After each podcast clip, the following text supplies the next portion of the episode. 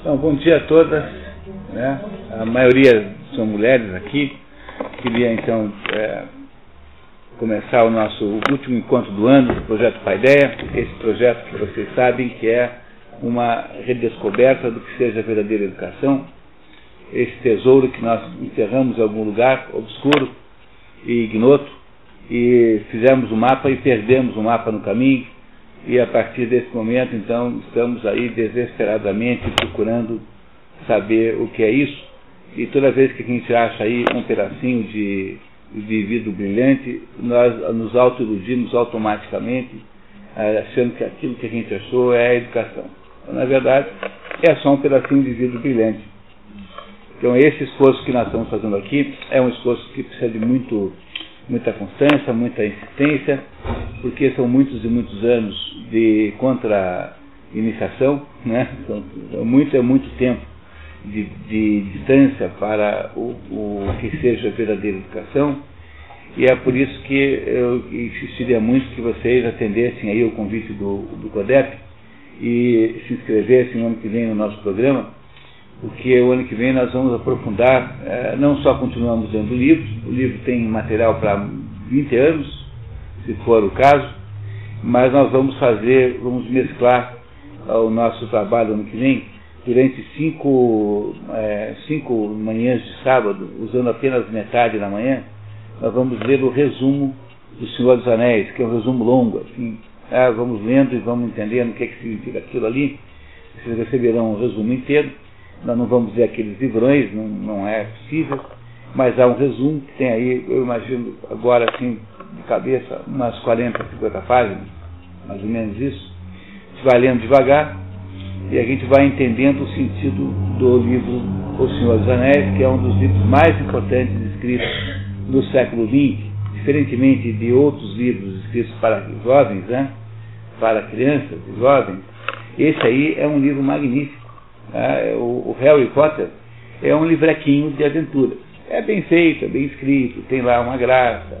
As crianças adoram, porque afinal é feito para elas mesmas. Né? Quer dizer, é, é, é, um livro, um livro muito, muito plástico, com, muito, com, muita, imagina, com muita imaginação, né? tem muita.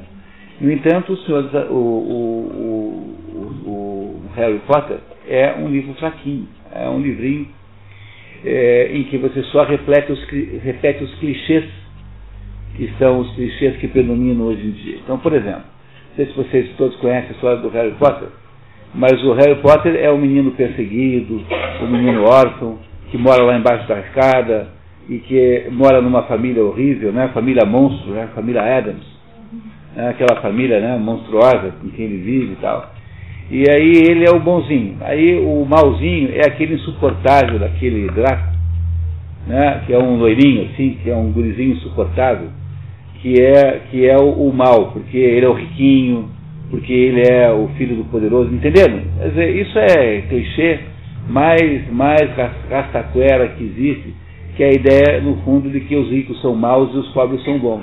Que é uma cretinice, né? uma cretinice total e completa e que, no entanto, é mais ou menos do que vive a ficção barata. Assim. O Harry Potter é um livrinho, um livrinho bacaninha, tem, é muito bem escrito, a moça é muito talentosa, escritora, é muito imaginativo, mas ele não vai adicionar nada à sua existência, ou não vai adicionar nada à existência de uma criança, além do que aquela criança já sabe, porque ela já foi ensinada pela televisão que os ricos são maus e os pobres são bons.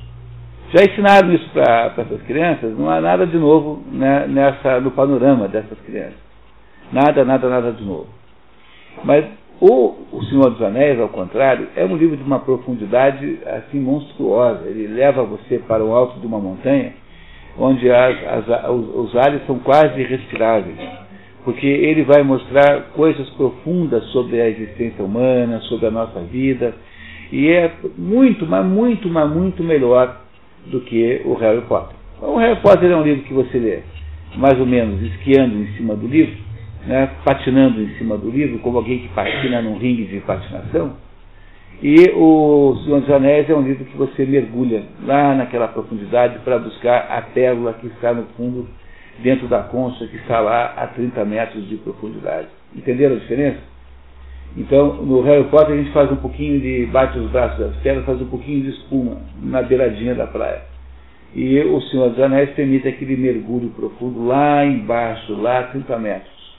Essa é a diferença. E é, é, e é bom para vocês, como todo mundo conhece o Harry Potter, a maioria, imagino, de vocês devem conhecer, é, então é bom para vocês até entenderem a diferença que há entre um livro pequeno e um livro grande. É, um livro sem importância maior, como é o Harry Potter, para um grande livro, como é o Senhor dos Anéis. O Senhor dos Anéis é um livro longo. É, juntando o Senhor dos Anéis, os, todos aqueles, aqueles volumes, dá mais do que todos do Harry Potter, acho, ou, ou, ou pelo menos é equivalente. Então não dá para a gente estudar numa, numa manhã aqui. Nós vamos pegar então o livro, vamos ver é, o resumo, né, trechos, a gente vai interpretando, interpretando, até que chega no final e nós temos então uma maturidade sobre o sentido da obra O Senhor dos Anéis. Vocês não percam isso, vai ser muito interessante, muito bom, e vocês saem daí com um instrumento de paideia prática. Do mesmo modo que o Hércules, que nós vamos retomar agora, daqui a instantes, é um instrumento de paideia prática, porque o Hércules é, é, muito diferente do Senhor dos Anéis, que ele é um livro muito menor, né, é muito mais prático. Mas nós não conseguimos fazer uh, o estudo em um dia só, né, em uma manhã só de quatro horas. Tivemos que vamos usar duas horas, mais ou menos, ou um pouquinho mais, um pouquinho menos do, da manhã de hoje. E aí você tem, você tem então uma, uma mistura entre paideia prática e paideia teórica. E quando terminar o Senhor dos Anéis, que não, não, imagino que vai durar umas cinco manhãs de sábado, mais ou menos, quatro ou cinco, nós vamos botar outro livro no lugar. Né? E, e, de repente a gente põe um livro como o Moby Dick, por exemplo, que embora não seja para criança, serve para adolescente. Né? Ou há muitos outros, como a maioria de vocês aqui não tem vindo nos cursos noturnos, nos cursos de sexta-feira, eu sei que é uma implicância pessoal comigo, tá? eu tenho certeza disso, tá? não, mas mesmo assim não estou chateado. Tá? Viu que professor sensível, né? Isso que é ser sensível, né? né? Então eu sei que eu sei que não é nada disso, vocês têm dificuldades práticas, né? mas uh, a gente pode fazer mais de talvez dois ou três livros esse ano aqui, o ano que vai entrar, fazendo esse estudo muito lento, lendo os resumos de livros uh, fundamentais que possam ter uma aplicabilidade no público infanto-juvenil, digamos assim, embora livro de criança, criança, criança, esses eu, de fato, não, eu não, não temos no nosso cardápio. Livros para criança pequena mesmo, de ensino fundamental, né? esses eu não temos no cardápio aí, infelizmente. Mas temos aí um, uns livros que servem aí para uns adolescentes, mais ou menos, é, aí uma garotada aí a partir de 14 anos. Pois não, Doni?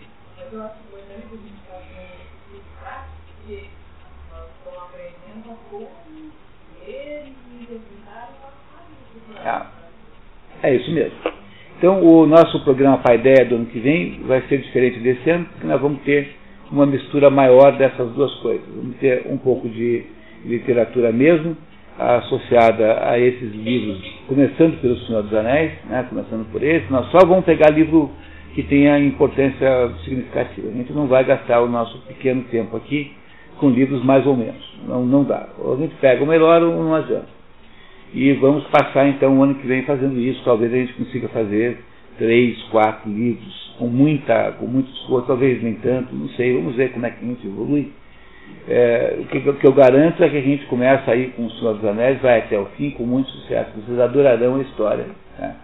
Não é isso? Acharão o máximo. Eu farei então, se vocês vierem, eu farei então a minha famosa imitação do, daquele, daquele Smeagol que é da imitação ganhadora de Oscar. Tá? Então esperem para ver, então esperem só que o ano que vem vocês vão ouvir aqui o Smeagol, eu imitando o que é uma imitação imperdível. Tá? Tá? Muito, muito bem. Tá? Combinados então, pessoal? Tá? Se vocês puderem vir no curso da sexta-feira, reparem, só tem livros magníficos, livros maravilhosos, livros que encadeados é, mudam a sua visão do mundo você quer, de fato, se você acha que você precisa para você ter uma. Eu sei que nem todo mundo pode, eu sei que nem todo mundo quer, e eu sei que é, muitas pessoas querem, mas não podem. Mas se você fizer esse esforço de acompanhar esses livros, alguma coisa acontece na sua consciência, alguma coisa acontece dentro da sua visão de mundo que faz com que você nunca mais seja capaz de olhar o mundo da mesma maneira. Que é mais ou menos o que nós gostaríamos que acontecesse aqui. Nós não queremos mudar vocês, nós queremos permitir a expansão da capacidade de consciência da vida, que é o que estamos fazendo aqui nessa recuperação da cultura, né? na recuperação da verdadeira cultura, que é esse conjunto de atividades que acontece aqui também em Paranavaí. Como vocês sabem, essa atividade do sábado de manhã, chamada Paideia, ela é promovida pela Câmara Técnica da Educação do, do CODEP, em associação com a FAFIPA, a professora Calil, né? Nós temos uma porção de, de essa, esse trabalho é feito com uma porção de, de é, mãos, o professor Flávio, que está ali também, é uma das pessoas que ajuda, o Flávio, o Flávio que está aqui, que vocês conhecem, que é o, o que está sempre aqui uh, ajudando aqui na leitura e que comunica-se com vocês por e-mail. Né? Então, essa, há um conjunto de pessoas aí, um grupo que trabalha na, nos intervalos entre as minhas vindas aqui, grupo esse que produz, que prepara os materiais, como esse que nós estamos vendo agora, para que vocês possam ter aqui depois uma, um desempenho melhor. Então eu queria agradecer antecipadamente, já que estamos no final do ano, a esse grupo que faz esse esforço muito grande e, e, e torcer para que esse continue aí como está o ano que vem, porque temos aí muito trabalho pela frente. Então, essa é a primeira coisa que eu queria ter dito. A segunda é que nós começamos já no último encontro a fazer um estudo, um, um projeto de paideia prático, em que é, estamos tentando, né, é, as pessoas envolvidas nesse assunto, estamos tentando dar a vocês um instrumento prático de intervenção na sala de aula. Porque é obviamente importante que nós discutamos conceitos de paideia, como estamos fazendo, e estamos longe de ter esgotado os assuntos, os conceitos, de modo nenhum esgotamos. Mas, por outro lado, às vezes é bom também fazer um pouquinho de exercício, como esse do Hércules. Então eu contei a vocês que o Hércules é o mais, Hércules, ou em grego, Heracles, Hércules é o nome latino, vocês já sabem essa altura, já devem saber várias equivalências, de que os deuses latinos e gregos é, eram muito parecidos. Os romanos, na verdade, quando conquistaram a Grécia, a Grécia foi conquistada pelos romanos, né? Os romanos, que eram muito mais poderosos, muito mais fortes, muito mais, muito mais tudo, é, é, quando conquistaram a Grécia, foram culturalmente conquistados pela Grécia. Quer dizer, ninguém sabe quem conquistou quem, na verdade. Porque, embora os romanos tivessem um poder militar, é, é, os gregos tinham muito mais cultura. Né? Tanto é que, se você somar todos os filósofos romanos juntos, não dá um diálogo de Platão. Não dá. Põe o Marco Aurélio, põe o Cícero, põe todo mundo. Não é gente ruim, não, viu? Não é gente competente. Você pegar todos os filósofos romanos juntos, é, vocês nunca ouviram falar em filosofia romana, né? O romano não era de filosofia, o romano era um povo militar, um povo marcial. Marcial vem da palavra Marte, Marte marcial, Marte marcial. Marte é o deus da guerra, né? Marte é o deus da guerra para os romanos, porque o nome do Marte em grego é Ares. Ares, né? Ares é o nome do, do deus da guerra em grego. E aí então, o, os romanos eram um povo de guerra, não eram um povo de estudo, e quando os romanos encontraram a Grécia, eles disseram assim, mas nós temos que adotar isso aqui tudo. E aí os romanos incorporaram a filosofia grega, incorporaram todas aquelas mitologias gregas e aos pouquinhos desenvolveu-se na própria Grécia uma, uma, uma, como é que se diz, uma, uma, uh, uma, um, uma correspondência que nem sempre é perfeita, tá? Cuidado com isso, nem sempre é perfeita, nem sempre a personagem, o deus romano é exatamente igual ao deus grego, mas é muito parecido, nunca é totalmente diferente. E aí esse Hércules, que os, os romanos chamam de Hércules, chamava-se na Grécia de Heracles. E você já sabe por que ele chama Heracles. Porque como a mulher de Zeus era, né, era para os gregos, chamava-se Juno para os romanos, Era e Juno é a mesma pessoa. Sempre tem uma equivalência. Como a Hera estava é, lá perseguindo a criança, né? então resolveram mudar o nome dele, que era Alcides. O nome do, do, do menino era Alcides. Então resolveram mudar o nome de Alcides para Era, para Heracles, porque Heracles em grego significa a glória de Hera, para ver se ela, sendo homenageada então com a mudança de nome da criança, perseguia o menino é, menos. É claro, não adiantou muito, conseguiu, continuou a mesma perseguição, não teve nenhum, não teve nenhuma, nenhuma, nenhum efeito prático, né? E, e a história de Hércules, ou de Heracles, pode usar de qualquer jeito, o livro que, que nós usamos como base desse nosso trabalho chama-se Hércules, Hércules, né? Uhum. É, né? não Héracles, e, esse, essa história do, do Hércules é contada, essa versão de que vocês têm aí, um resumo, não é? Esse é um livro muito bom de ler, é baratíssimo, custa acho que menos de 20 reais.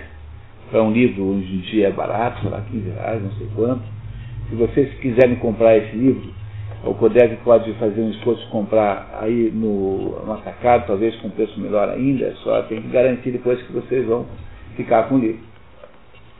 E, a, e, esse, e, esse, e essa história aí é, conta, a, digamos, é a versão mais que eu encontrei a versão mais, mais uh, uh, digamos, mais neutra, mais, mais clara da história de Heracles. Há aqui no Brasil uma versão muito famosa do Monteiro Lobato, chamada Os Doze Trabalhos de Heracles, que vocês devem ter já topado com ela, deve ser na biblioteca da escola de vocês, certamente tem lá. E eu não usei essa quando, quando eu fiz esse trabalho com. Na verdade, aqui está a, a, a Josi, aqui na, na, frente, né, que é minha namorada, e ao mesmo tempo é a coordenadora do programa lá em São Paulo, o, o programa do Hércules para adolescentes em, em, risco, ali em Taboão da Serra, que é um município é, trepidante, ali em volta de São Paulo, né, um município ali com dificuldades, assim, com todo tipo de violência na periferia de São Paulo. E quando a gente foi, nós dois fomos escolher que livro seria usado nesse, nesse programa lá em São Paulo, é, nós acabamos optando por esse, porque por esse livro, porque o outro ficou um pouquinho envelhecido, né? É assim, o Monteiro Labato fica misturando a, a Emília e o Pedrinho e a Dona Benta e não sei quem, aquela turma do, do, do Pica-Pau Amarelo, fica misturando com as personagens é, gregas. Então, de repente aparece a Emília e fala assim, Hércules, mas como você é grandão? Aí o Pedrinho fala assim, mas Emília, não seja bobinha. Mas é claro que ele é grandão, ele é o Hércules. Eu não sei, o que, que vocês pensam? Eu acho que depois de uns 12, 13 anos, nenhum adolescente vai achar isso bom, né? Eu tenho, tenho a sensação que é, já não é mais, não dá para adolescente maior, vai se achar subestimado. Agora, eu perguntaria assim, poderia-se usar esse livro para crianças menores?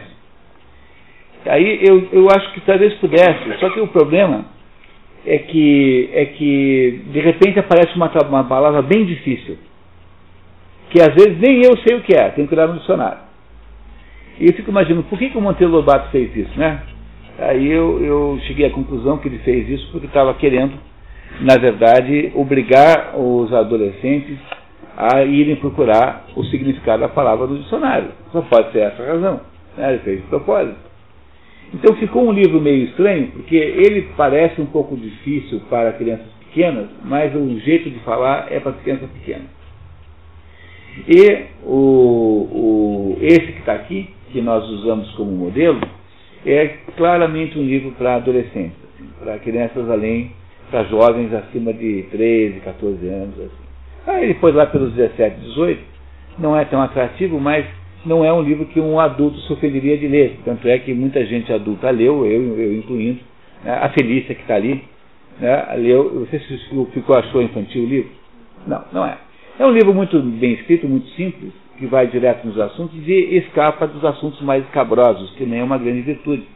Porque há conteúdos aí na história de Hércules que não são muito adequados para conversar com criança. Tá? Hércules era meio bissexual, assim, essas coisas não é não, não são assuntos apropriados para falar com criança pequena. Acho que, que não. Né? não sei o que vocês pensam, mas eu acho que é melhor deixar esses assuntos para quem for mais maior, né? É, né? não é isso, né? Então me parece que esse livro também tem essa vantagem de ter escapado. O que nós gostaríamos que vocês eventualmente fizessem, o que nós estamos torcendo para vocês fazerem, é que vocês fizessem um dia nas escolas de vocês uma experiência de leitura desse livro, leitura inteira desse livro, E agora, não me pergunte como faz isso, não me pergunte de que jeito faz, qual é o tipo de arranjo de, de grade horária que tem que ter. Isso, tudo isso eu não sei. Eu só sei que quando a gente quer fazer as coisas, acabam acontecendo. Agora, que há problemas intransponíveis, quase, porque há toda a burocracia, toda a dificuldade, toda, isso eu sei também que tem. Então, eu não estou subestimando os problemas, é, mas apenas dizendo a vocês que se vocês fizerem um esforço aí de. Olá, bom dia. Olá, bom dia. Bom dia. Vocês fizerem um esforço aí de tentar viabilizar isso, talvez eu, eu, se fosse vocês, ia fazer isso com os colegas, sabe?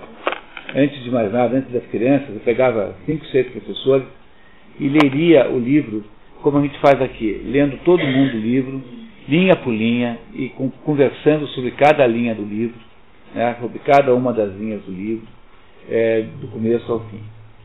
Ah, eu tenho um resuminho aqui que eu trouxe hoje, é que eu, é, burramente, é, esqueci de passar por lendo esse negócio antes, mas talvez no intervalo aí ele, a gente consegue fazer uma cópia para cada um, uma folha, com o resumo dos 12 trabalhos. O resumo não, o resumo da explicação dos 12 trabalhos, tá? De modo que vocês levam para casa um, algum registro desse negócio. Trouxe comigo aqui, eu esqueci de entregar, sinto muito. Então, mas também você não precisa disso agora, o, o só é um cômodo para o Codete que vai ter que improvisar na hora do almoço as cópias aí. Na hora do almoço não, na hora do, do intervalo, né? Sinto muito. Bom, o que dizer a vocês então sobre isso, né? Esse exercício chamado Hércules é um exercício de pedagogia prática em que eh, eh, nós estamos aqui no nosso grupo que organiza esse evento aqui, estamos imaginando que vocês teriam no final desse primeiro ano de Paideia já algum instrumento de ação concreta nas escolas. Agora, ação concreta é sempre uma palavra um pouco enganosa, porque no fundo tudo que você faz de educação demora. Não tem jeito de fazer rápido, viu pessoal? Não só porque é, é da natureza do ser humano que cada criança aprenda na velocidade que, que pode, portanto você sempre tem uma, um desemparelhamento de aprendizados, como também porque a, a, as contra-iniciações são tão fortes, quer dizer, o que, o, que, o que luta contra fazer certo é tão poderoso e tão, tão, e tão é, aí presente que às vezes é preciso um tempão para você é, amolecer aquela, aquela gordura acumulada, para você produzir o. Né, para você conseguir modificar, recuperar o tempo perdido. Então, não é possível em educação nada rápido. A verdade, na verdade, qualquer projeto de educação, projeto da vida inteira, você fica a vida inteira aprendendo. Outro dia eu estava lendo um diálogo de Platão chamado Hípias Menor, que conta a história de Sócrates. Esse, esse diálogo provavelmente não é legítimo, sabe? Porque não é possível que seja legítimo. Mas eu li o Hípias Menor e fiquei completamente estarrecido, porque no, o Sócrates chega no final do diálogo, porque todos os diálogos de Platão nós não falamos disso ainda, porque não chegou ainda o Sócrates nem o Platão na sequência do nosso livro. Nós estamos ainda antes disso tudo, né? Mas quando eu, eu li o, o, esse diálogo, né, chega Sócrates no final do diálogo e diz assim, olha, eu não sei, porque a tese que Sócrates quer, quer, quer, quer defender é a seguinte, que quem é mal de propósito é melhor do que quem é mal sem ser de propósito. O sujeito que é malvado de propósito é melhor do que aquele que é malvado por, por engano. Não parece ser uma coisa meio estranha alguém a defender essa ideia? Não é isso? Quer dizer, o sujeito que mata um passarinho de propósito é melhor do que aquele que matou um passarinho sem querer. Entendeu? Por exemplo, foi coçar a orelha, na hora que foi coçar a orelha e passou um pardal, ele pegou e, né, e, e, e, torceu o pescoço do pardal. Isso parece desculpa, né? De quem matou de propósito. Mas seja como for. É, e aí, o, aí, quando chega no final, o Hípias, que é com quem está falando, né, os diálogos de Sócrates, de Platão, sempre tem o nome de alguém com quem se está falando. Né? Então, Hípias é menor porque há dois Hípias. Então, há dois, dois diálogos com Hípias, um maior outro menor. Então, o menor não é o sobrenome do Hípias. É apenas para dizer que aquele é o menor dos dois diálogos com Hípias. E daí diz o Ito assim, olha, Sócrates, me desculpe, eu gosto muito de você, mas essa conclusão é completamente absurda. E daí Sócrates diz assim, eu também acho, eu também acho que é completamente absurda. Mas eu não sei como desfazer, porque pelo raciocínio que nós fizemos agora, é essa conclusão que existe. É claro que o raciocínio é sofístico, depois Aristóteles vai resolver o problema. Né? Depois Aristóteles resolve o problema. Mas, o, mas o, o que eu queria dizer para vocês é que Platão escreveu esse diálogo com muita idade, e Platão talvez não soubesse resolver esse assunto. Quer dizer, algumas coisas da vida você nunca chega no ponto certo, nunca chega no ponto bom. E essa porcaria de sistema educacional, de sistema de ensino, que inventou, a, a, a, que inventou o método pelo qual você para de estudar. Porque como você transformou tudo em diplometos, o sujeito, antigamente assim, fazia curso superior, dizia, oh, agora eu sou, tenho diploma, nunca mais na vida eu vou estudar, eu vou só agora ganhar dinheiro com aquilo que eu sei. Pronto, parava de estudar aí. Aí quando todo mundo tinha diploma superior, que é o caso de todo mundo, não sei, no, pelo menos no governo do Paraná, nos no professores do Estado, o Estado do Paraná tem 55 mil professores. Nos professores do Estado, eu acho que tem 90 e poucos, 95, 96% de curso superior. E tem uns 40% de pós-graduação. Então, depois que o sujeito, todo mundo tem curso superior, daí você vai fazer pós-graduação. Mas por quê? Porque graças a essa porcaria de sistema de ensino, você não vai fazer a pós-graduação porque você quer saber mais. Porque se você não tiver mais um pedaço de papel, ninguém leva você em consideração, porque afinal de contas, né, todo mundo tem aquele pedacinho velho. É por isso que no Brasil tem essa demanda gigantesca por cursos de, de pós-graduação, especialização, etc, etc, etc. Lato stricto senso. Aí o sujeito vai acabar no doutorado nesse ritmo, né? Quando chega no doutorado, fala assim: bom, agora que eu sou doutor, agora acabou, não tem que fazer mais nada na vida. Isso é jeito de. Isso é intelectual que está presente? Cá entre nós. Às vezes, se você resolve ser um verdadeiro intelectual, verdadeiro intelectual, você passa a vida estudando toda, toda, toda, toda, independentemente de qualquer pedaço de papel que te dão. Porque Sócrates não tinha curso superior, Platão não tinha curso superior, Aristóteles não tinha curso superior, é, quem é que produziu uma filosofia maior que Aristóteles, cheio de títulos e papéis? Ninguém. Então, o sistema de ensino, entre os defeitos que tem, que nós já discutimos aqui muitas e muitas vezes ao longo do ano, ele produz pessoas auto-iludidas, auto pessoas que acham, porque arrumaram um pedacinho de papel aqui e acolá, estão agora é, sabidas. E você não consegue sabedoria a não ser se você lutar por ela durante toda a sua existência. Porque o problema do conhecimento é que o conhecimento você perde e não sente. Quando você fica pobre, quando uma pessoa perde dinheiro e fica pobre, ela descobre bem rapidamente porque a Copel corta a luz da sua casa. Então você descobre que empobreceu rápido. É isso? Bem rápido. Agora, quando a gente vai emburrecendo, vai perdendo conhecimento, esse processo de perder conhecimento é completamente indolor. Você nunca percebe que está ficando burro, mas está ficando burro sim. E a gente não percebe, não percebe. É sempre possível ser mais burro amanhã do que hoje. Agora, ser inteligente não. A inteligência tem um certo limite. Você chega num ponto e para de. É mais difícil ir em frente. Mas burrice é um negócio que a gente consegue ser quanto a gente quiser. É uma coisa impressionante. Tá? Entendeu? Burrice é o negócio mais, mais, mais, fácil de atingir, obter na vida é burrice. Né?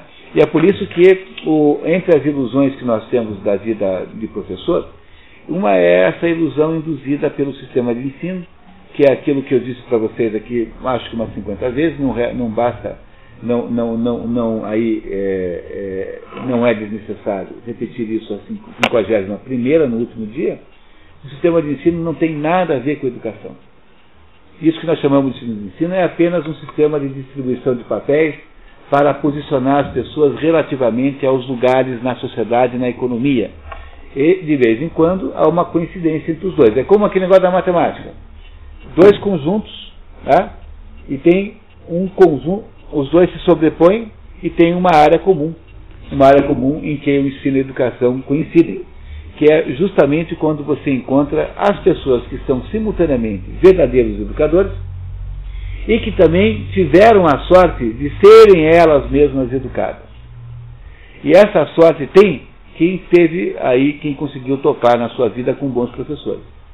E esses bons professores são, é, na verdade, sempre uma pequena quantidade de pessoas, mas todo mundo lembra. Se você for fazer agora um, uma análise da sua memória, anamnese, o nome disso, anamnese é uma análise da memória, fazer um passeio pela sua própria memória, você vai descobrir que os professores de quem você lembra são muito poucos. E esses que são muito poucos são certamente os melhores. A eles é que nós devemos tudo que a gente conseguiu dos nossos conhecimentos. E os alunos de vocês lembrarão de vocês até quando forem velhinhos. Quando ah, professora, tal. Vão lembrar dos nomes, da aparência, tudo isso, porque é, são essas pessoas que farão toda a diferença. Então o processo de aprendizagem é um processo contínuo. Não há quem já tenha, quem já saiba tudo.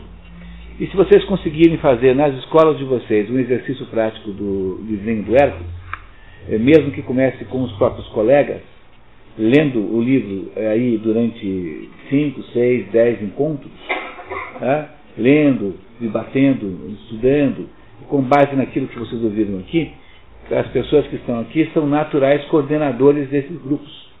É, um grupo de leitura é um grupo de pessoas, não muitas, de aí 15, 15 pessoas por aí, em volta de 15 é o número bom, em que um coordenador que conhece aquela obra ajuda os outros a entenderem esse livro. É o melhor método didático que existe. Não há nenhum outro método tão capaz de ensinar as pessoas quanto esse.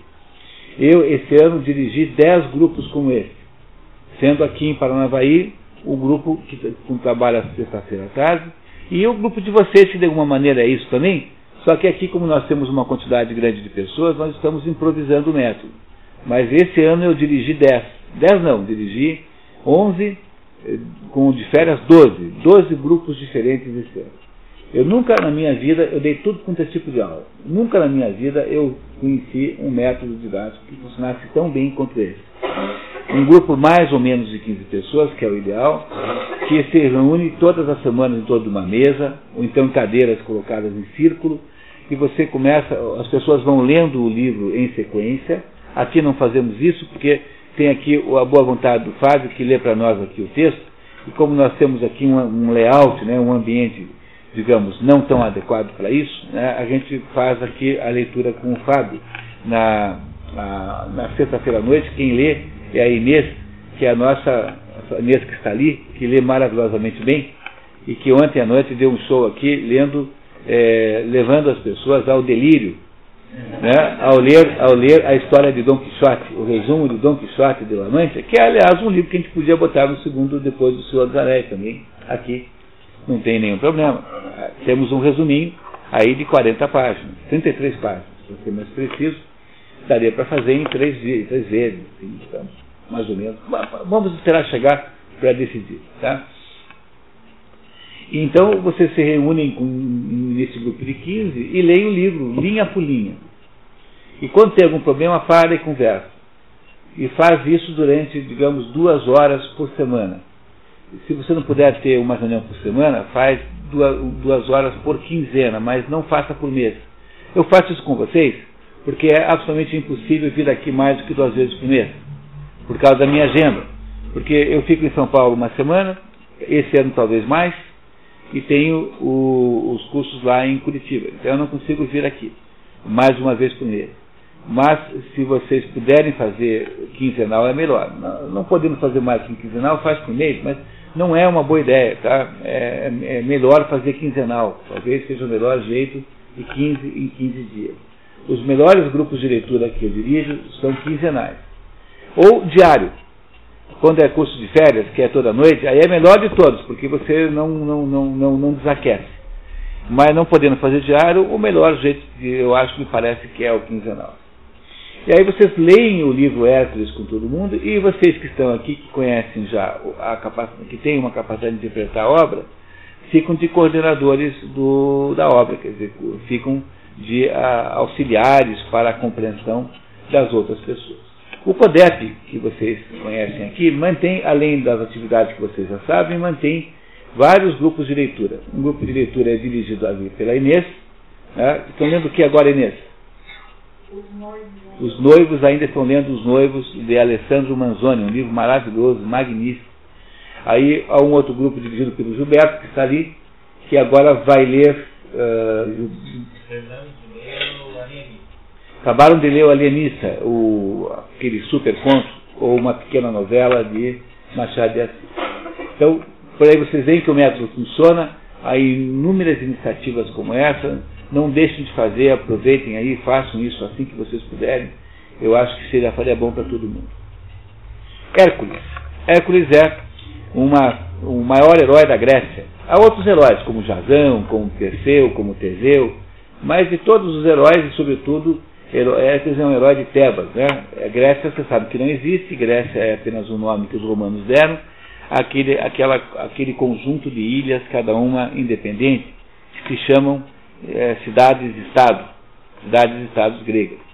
E o Hércules não é um herói ateniense, Hércules é um herói tebano. E cada, cada, o herói ateniense maior de todos é o Teseu. Esse é o maior de todos os heróis atenienses. E cada cidade tem o seu próprio herói. Mas Hércules, comparativamente aos outros heróis gregos, é o maior de todos. Nenhum outro homem, nenhum outro herói é tão grande. Hércules foi inventado por Zeus. Zeus é Júpiter, né? para os romanos é Júpiter, Zeus para os gregos é a mesma pessoa, com dois nomes diferentes.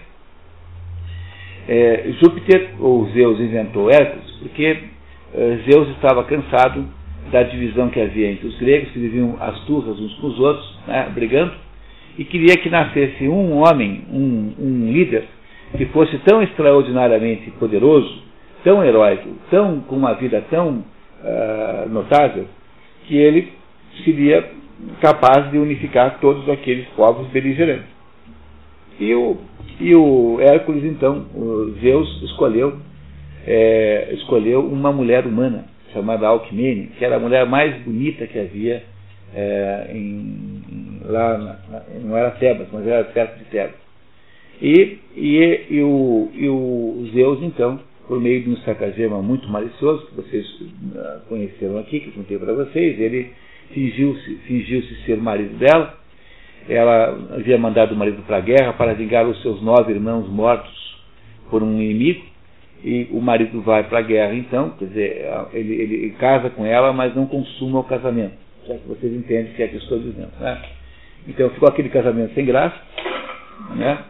E, e aí, aí o, é, a condição que ela impõe ao marido, é, que chama-se anfitrião, né, o marido é anfitrião, para que ela possa finalmente né, é, consumar o casamento, permitir a consumação do casamento, é que ele vá e faça uma guerra contra aquele povo que havia matado os irmãos dela. E quando, ele, quando o marido volta da guerra, Zeus, sabendo que havia, havia sido vitória, um dia antes do marido chegar, fantasia-se do marido, né, dorme com ela, e no dia seguinte, quando o marido volta, ela, o marido não sabe, ela não sabe que aquele primeiro não era o marido, era Zeus fantasiado, né, e fica sendo muito estranho que o marido conte a mesma história duas vezes.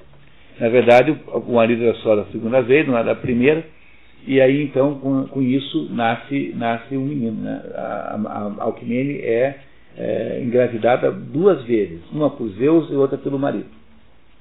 E tem dois gêmeos é, de duas relações sexuais diferentes. Eu sei que pode não parecer possível isso para seres humanos, eu não sei se pode, acho que não, não, não sei também, tá?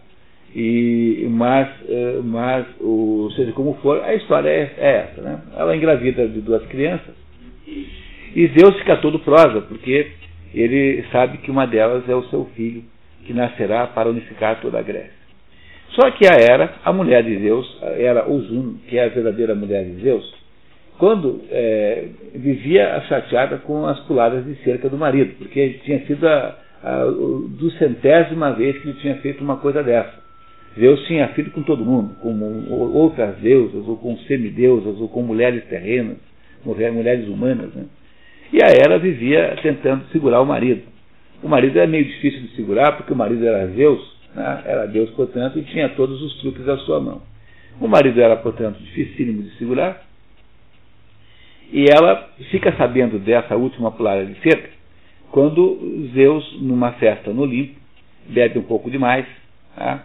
Bebe, bebe um pouquinho demais e acaba confessando, faz uma bravata, levanta na mesa e fala assim: Prezados convivas, meus amigos aqui presentes, todos deuses, né? Todos embriagados com néctar, não tinha sido inventado vinho ainda.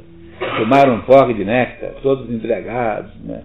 meus, meus amigos aqui presentes, eu quero anunciar que o próxima criança que nascer será a criança que governará toda, toda a Grécia. E aí então a, a Era, a mulher dele, percebe, opa, essa, essa escapou. E aí ela inventa um plano para tentar neutralizar ou se vingar do marido, que é usando uma deusa chamada Ati, que é a deusa da esperteza, né, ela vai lá e consegue atrasar o parto, faz uma porção de ações de modo que o parto de Alquimina atrasa e uh, acelera o parto de uma outra criança, de um outro menino, que estava mais ou menos com a mesma idade de gravidez, de modo que quem acaba nascendo antes não é Hércules, mas é o outro menino que se chama Euristeu. Ah, que esse Euristeu é eu, tenho, eu nunca lembro o nome porque eu tenho uma implicância pessoal com esse Eliseu. E que não é nem um pouco indevida. Tá? Certamente é muito justificado. Muito bem. E esse Eliseu, então, nasce antes de Hércules, alguns dias antes, né? algum tempinho antes, eles estão praticamente da mesma idade. E Zeus não pode voltar atrás da promessa que ele havia feito em público. E quem acaba ficando com o poder de resolver o problema dos gregos é Euristeu. Mas Euristeu é um medíocre. Ele não, é, não tem a grandeza, a força, a capacidade de ação que tem Hércules. Ele é um sujeito completamente insignificante. É por isso que ele jamais fará o trabalho que Hércules teria feito se tivesse podido é, é, é, fazer de fato aquela tarefa. Mas Hércules não poderá, porque ele não nasceu com esse poder. Ele, ele tendo nascido em segundo lugar, não foi beneficiado por, essa, por esse decreto de Zeus.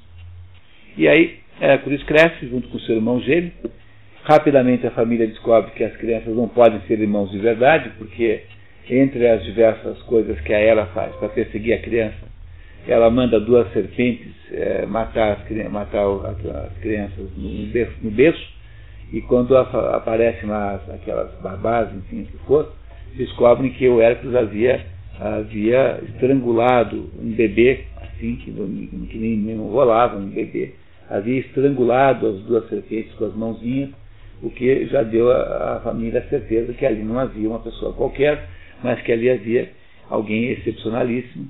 E aí começa a ficar claro que aquele menino é filho de Zeus. O anfitrião não fica muito chateado, viu? Para falar bem a verdade, porque afinal de contas, tá certo, né? É, corno, né? Mas corno de Zeus é, não é tão mal né, quanto ser corno ali do, do leiteiro. Né? Tá. Então não foi o leiteiro, foi Zeus. Tinha aí alguma ah, alguma compensação havia, né? Né? Vamos, vamos convir que não era, também era uma certa honra. E esse, e esse menino vai crescendo, só que aí, na medida em que o menino cresce, ele vai revelando uma, uma força descomunal, incrível. Mas ao mesmo tempo ele vai re revelando uma enorme inadaptação à vida, porque ele não sabe, embora ele tenha uma força descomunal, ele não a controla. E isso tudo fica bem claro para a família no dia em que ele, irritado com o professor de, de Lira, chamado Lico, Lino, o professor de Lira chamado Lino, é, o agride, ele era assim um meninote, né, e o professor ele não acertava lá as notas, e o professor o agride, e ele então revida dando com a lira na cabeça do professor e matando o professor. Para quem tinha, sei lá, 14, 15 anos, é uma coisa muito grave. E então a família percebe, ele é inocentado do crime, alegando que foi em legítima defesa, porque ele foi agredido antes. Então é inocentado, mas, no entanto, a família percebe que esse, esse homem, esse, esse ser, esse menino, né, é, um, é um menino muito, muito perigoso, é um menino muito. É, que tem que se tomar um cuidado enorme com ele. E aí a família resolve mandá-lo ser é, viver nos montes ali em volta de Tebas para cuidar de umas, de umas cabras, assim, ser uma espécie de pastor.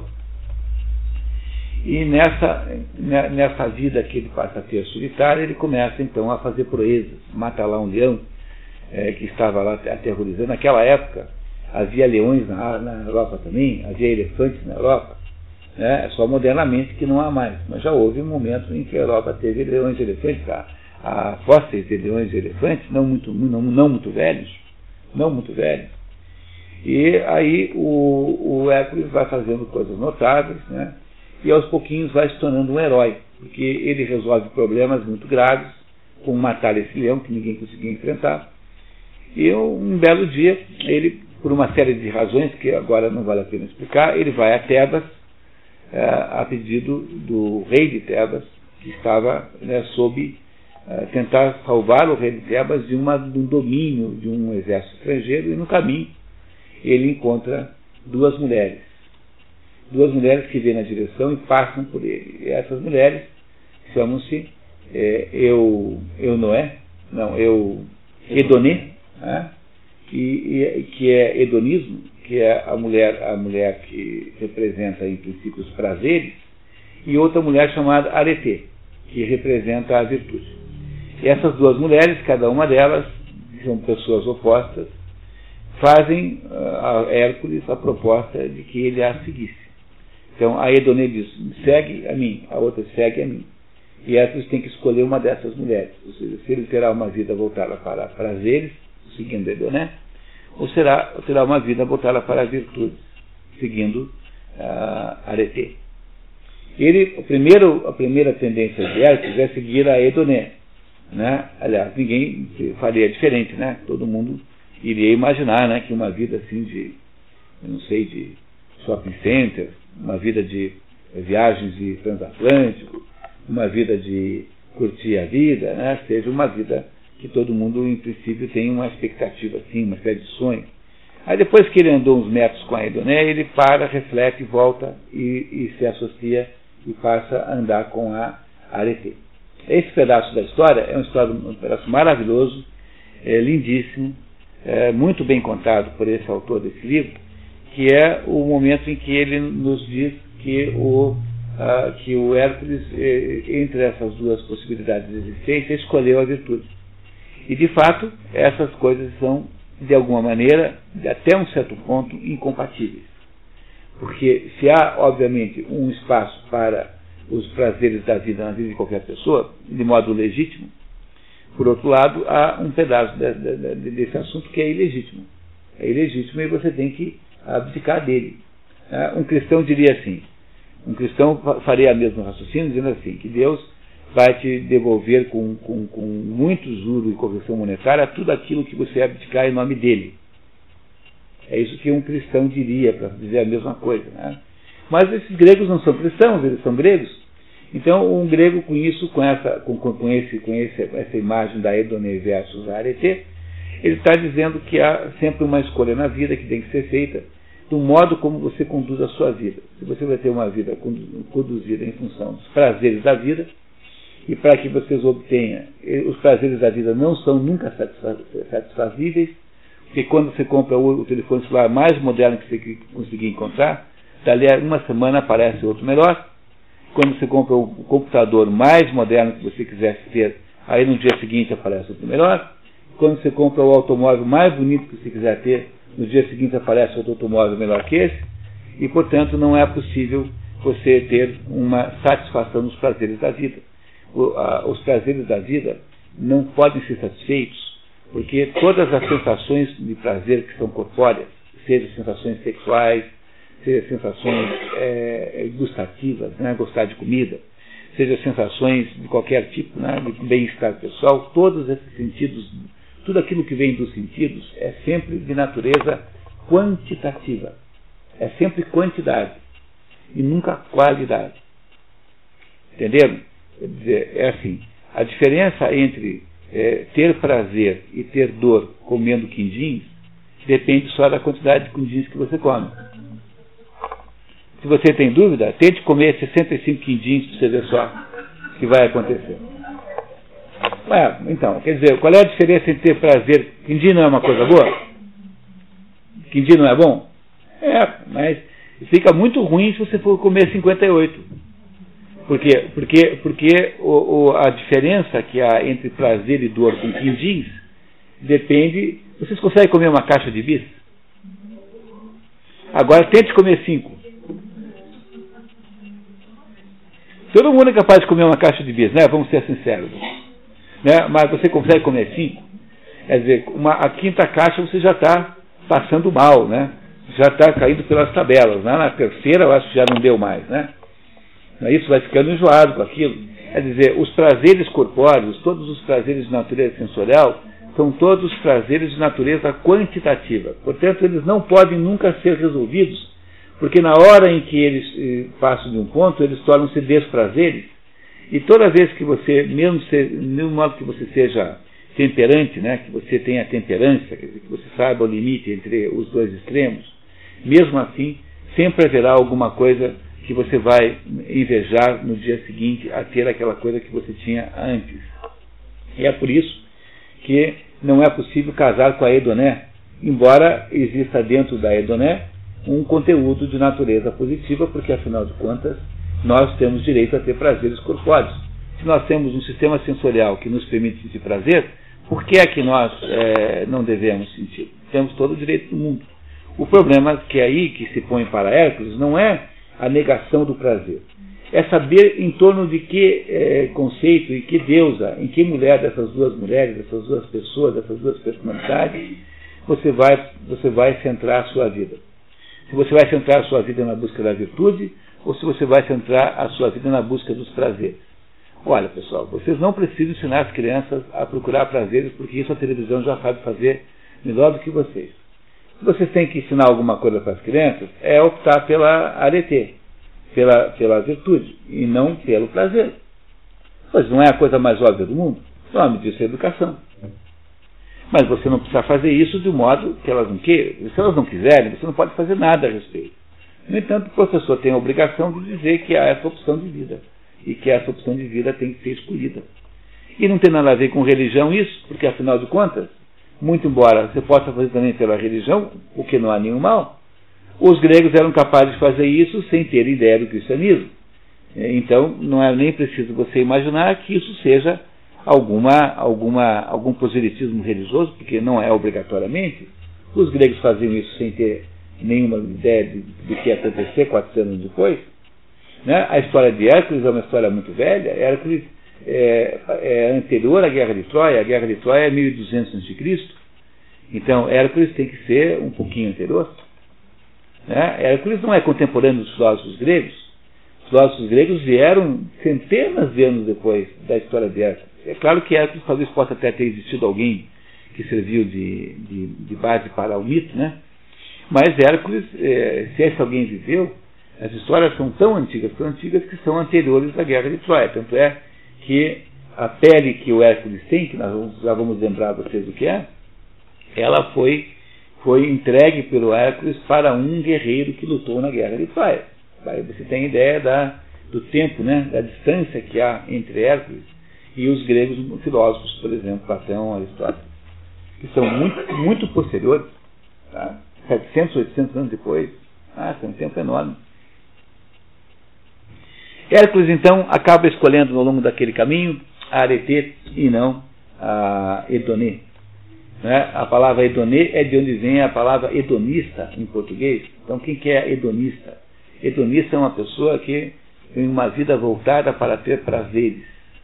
Uma pessoa que só consegue conciliar sua vida sob a perspectiva dos prazeres, que é passar o tempo todo sentindo um prazer. Ou porque o sol está queimando a sua pele, ou porque a comida é boa, ou porque o sexo é bom, ou porque. Então, a pessoa que passa o tempo todo buscando prazeres como objetivo de vida é um hedonista. E a palavra hedonista veio, então, dessa, dessa deusa chamada Edoné, que é essa que Hércules encontra no caminho.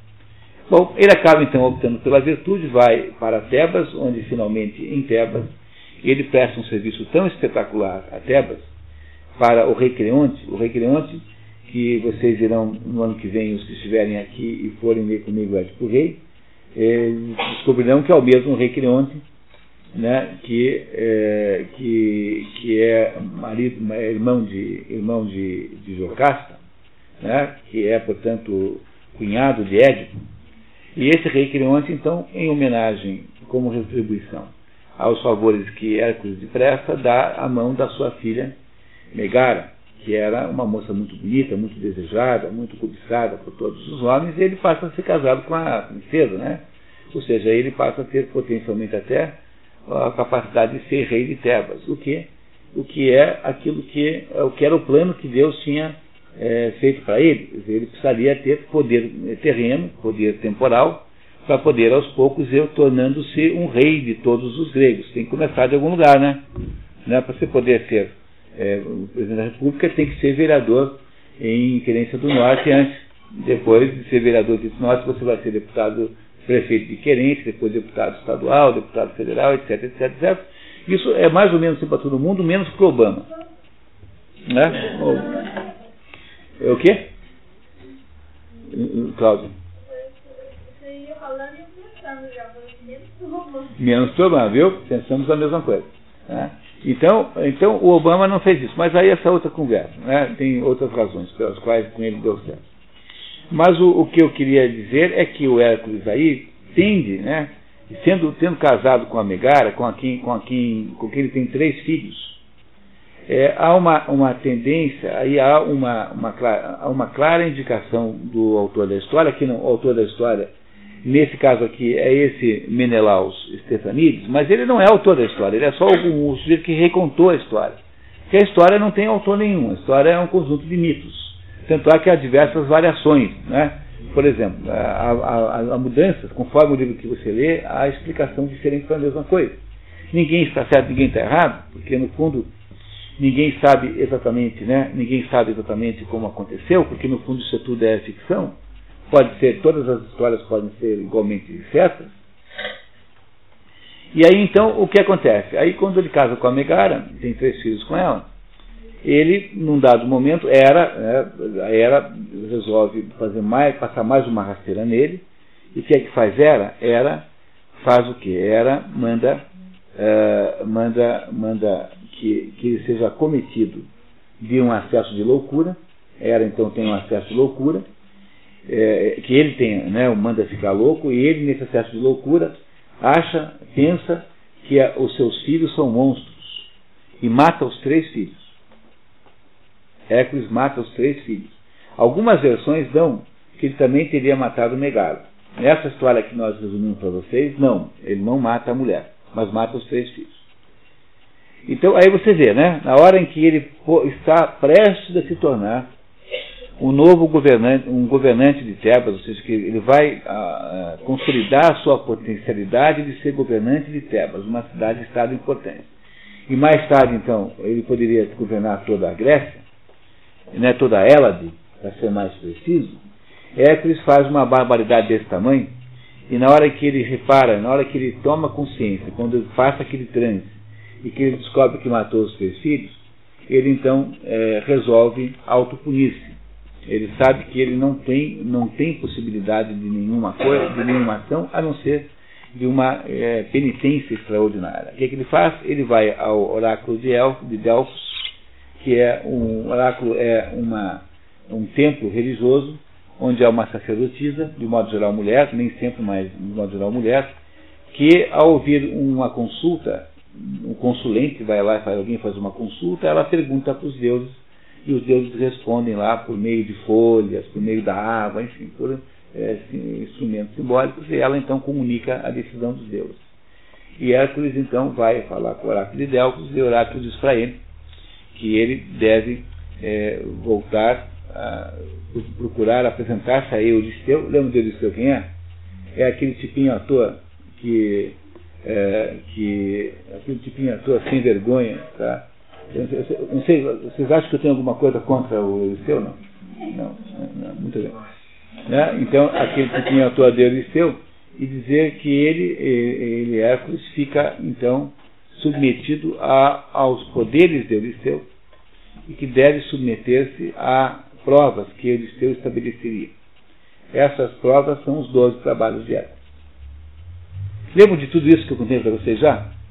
Tá? Estou retomando a história para a gente não se ligar no, no partido meio, faz um tempão que a gente não se vê, né?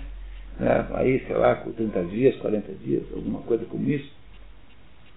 E, Hércules então sai para realizar os trabalhos que Euristeu lhe estabelece. Euristeu, que é um tipo uh, medíocre e mal, mal, uh, mal, mau caráter, faz tudo para poder destruir Hércules, porque ele, de acordo com a história, está influenciado por Hera.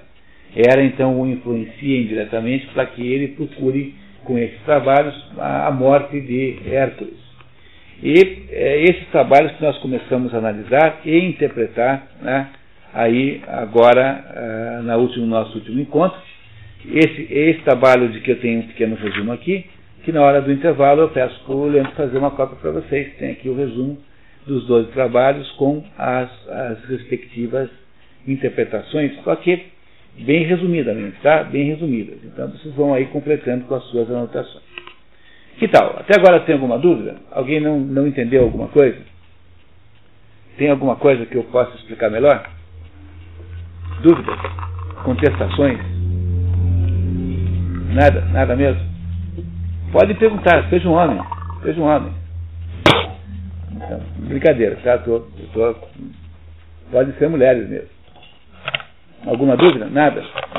Então Hércules vai para os seus trabalhos. O primeiro trabalho, se vocês lembrarem bem, né, é um trabalho chamado Capturar o Leão de Nemeia. O leão de Nemeia era um leão terrível.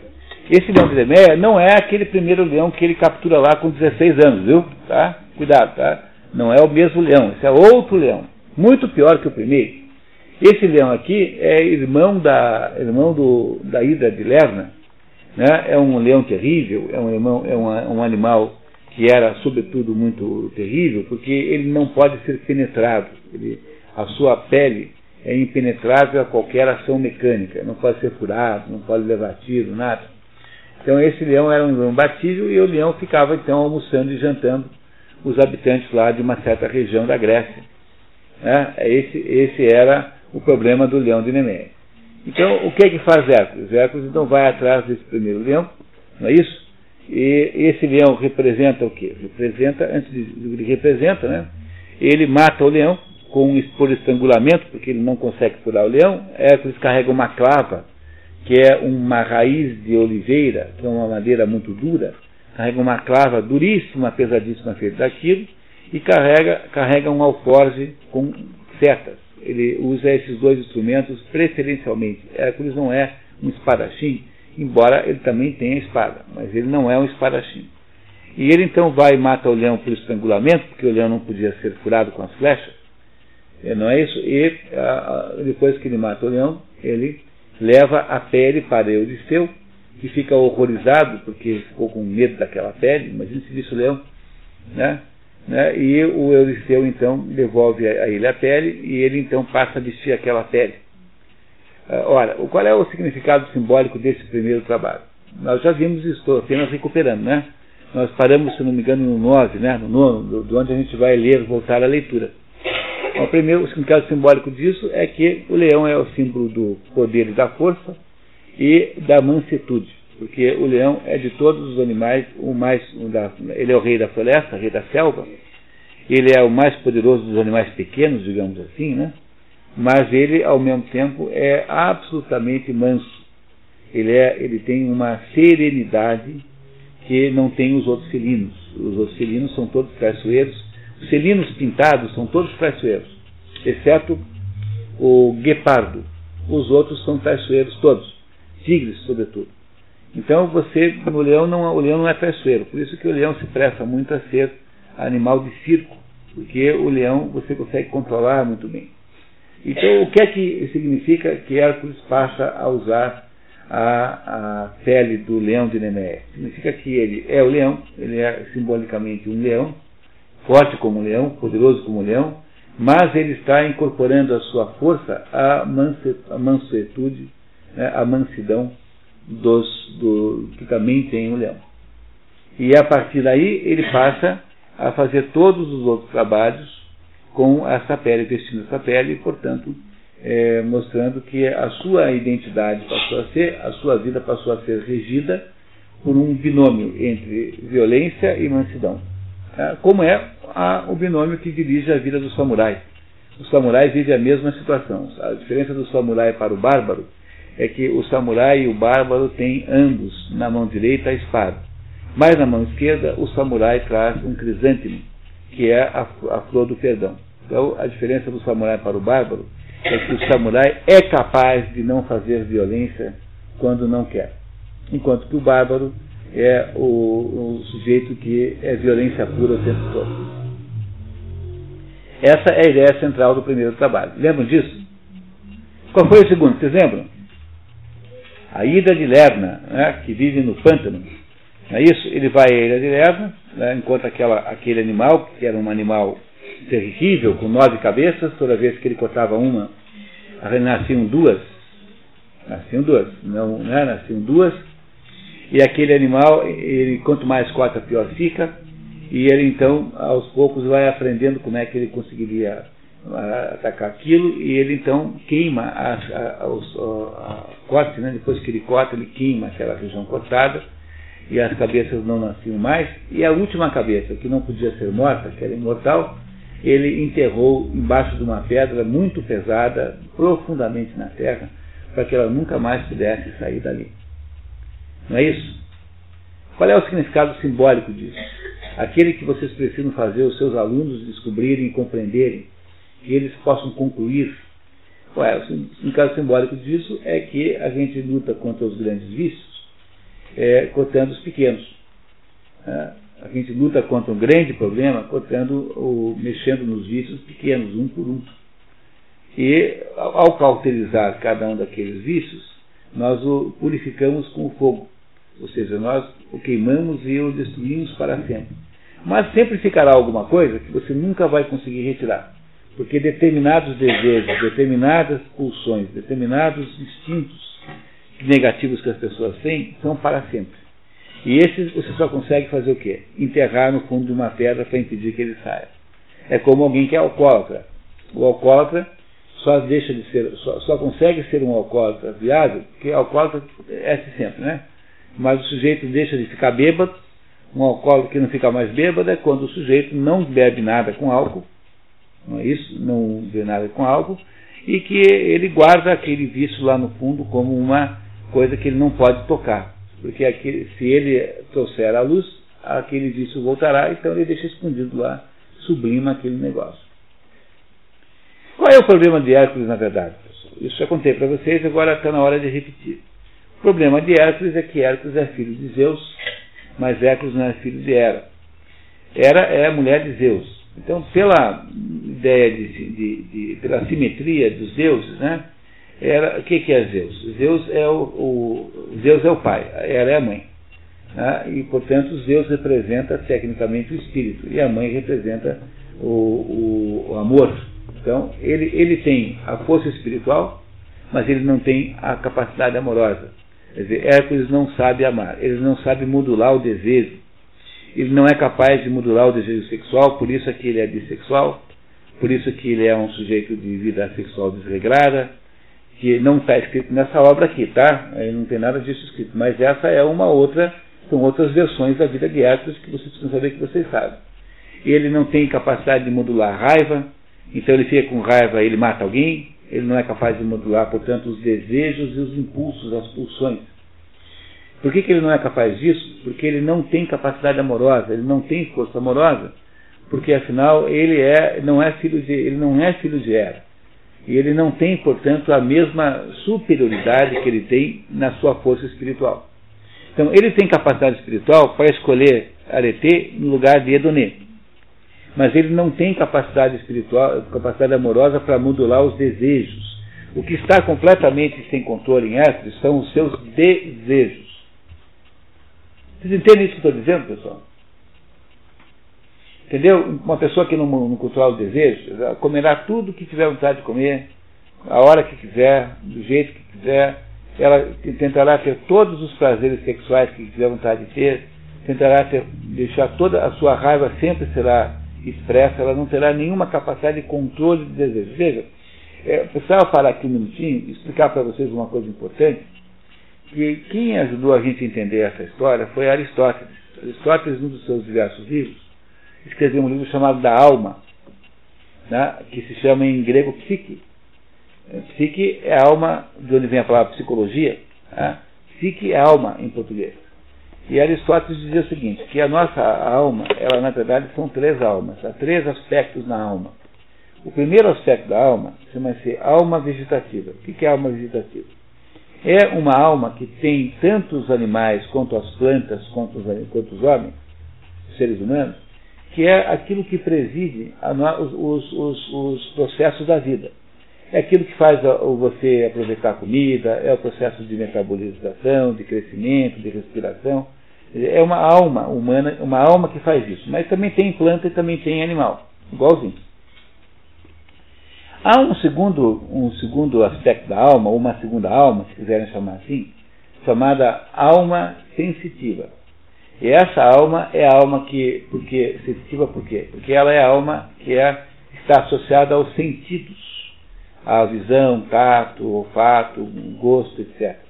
E essa alma associada aos sentidos é a alma que percebe né, o mundo fora da gente. Nós, nós percebemos o mundo que nós temos sentidos, nós sentimos o mundo, percebemos o mundo, e que, por sua vez, também dirige, a, a, lida com os desejos que nós temos em relação ao mundo. Quer dizer, essa alma nos dá uma informação de fora para dentro, e nos coordena as relações de dentro para fora. Essa alma sensitiva também os animais têm, as plantas não têm. Mas os animais são como a gente, os animais têm, sentem medo, sentem, sentem, sentem felicidade, sentem alegria. Os animais querem comer a maior quantidade possível de, de, de petiscos que você der para eles. Não é isso? Os animais têm uma existência sensitiva, então, tanto quanto os homens têm, exatamente igual. E há uma terceira alma, chamada alma intelectiva, que só os seres humanos têm, que é aquela alma que nos torna pessoas racionais. Para Aristóteles, a, alma sensitiva não pode ficar sozinha, ela não pode andar sozinha, porque se ela andar sozinha, ela vai apenas transformar aquela pessoa numa espécie de vítima e de escravo das sensações. É por isso que da alma intelectiva existe uma função que em grego chama-se froneses. E essa, essa função chamada froneses pode ser traduzida em português por uh, é, bom, bom, senso, com, é, é, sabedoria de vida. O melhor jeito de traduzir é sabedoria de vida. E é essa dimensão da alma intelectiva quem controla a alma sensitiva. Entenderam? Então, quando aparece aquela ideia de Aristóteles de que nós temos que encontrar o meio termo, nós não podemos ter nem um extremo nem outro, por exemplo, você não pode nem ser covarde, que é aquele sujeito que morre de medo de todo mundo, como é, por exemplo, o nosso amigo Euristeu, né? e muito menos você deve ser é, temerário. O que é temerário? Temerário é o contrário do covarde, é o sujeito que é corajoso ao ponto da irresponsabilidade, que é um suicida, né? Então, você não deve ser nem, nem de, um ponto, de, um lado temerário e nem tampouco covarde do outro. O que é que você deve fazer? O que você deve ser? Você deve ser corajoso. O que é corajoso? Corajoso é o meio termo entre a temeridade, que é o que está na ponta superior, e a covardia, que é a que está na ponta inferior. Quem é que diz para você onde é que está esse meio ponto? É a função chamada proneses da alma intelectiva. Entenderam agora? Que é o, um pedaço da alma intelectiva chamada proneses, uma função dessa alma, que tenta organizar a alma, a alma a sensitiva. Aí, o problema de Hércules é que ele não tem controle sobre a alma sensitiva. Ele vê com raiva de alguém e ele mata. Ele está querendo transar com alguém, seja quem for, homem ou mulher, transa. Ele está querendo, tá querendo é, comer um negócio, come, mesmo que não seja dele, mesmo que ele já tenha comido, mesmo que ele não tenha fome. Ou seja, uma pessoa que está o tempo todo submetida a pressões dos seus próprios desejos, alguém que não tem controle amoroso no final das contas, né? Ele não tem por que, ele é assim, porque ele é filho de Hera, não é filho de Hera, embora seja filho de Zeus. Então ele não tem a mesma dimensão. Talvez ele seja mais ou menos como nós somos. Veja, o, o descontrole de Hércules não é muito diferente do descontrole amoroso da média das pessoas. Nós não estamos crucificando o homem, pode ser parecido com muita pessoa, muita gente que existe por aí, mas o que eu estou dizendo é que a superioridade espiritual de Hércules é tão grande, tão grande, que ela é desproporcionalmente maior do que a, a superioridade, né, desproporcionalmente maior do que a sua capacidade amorosa. Esse é o problema que Hércules tem que resolver.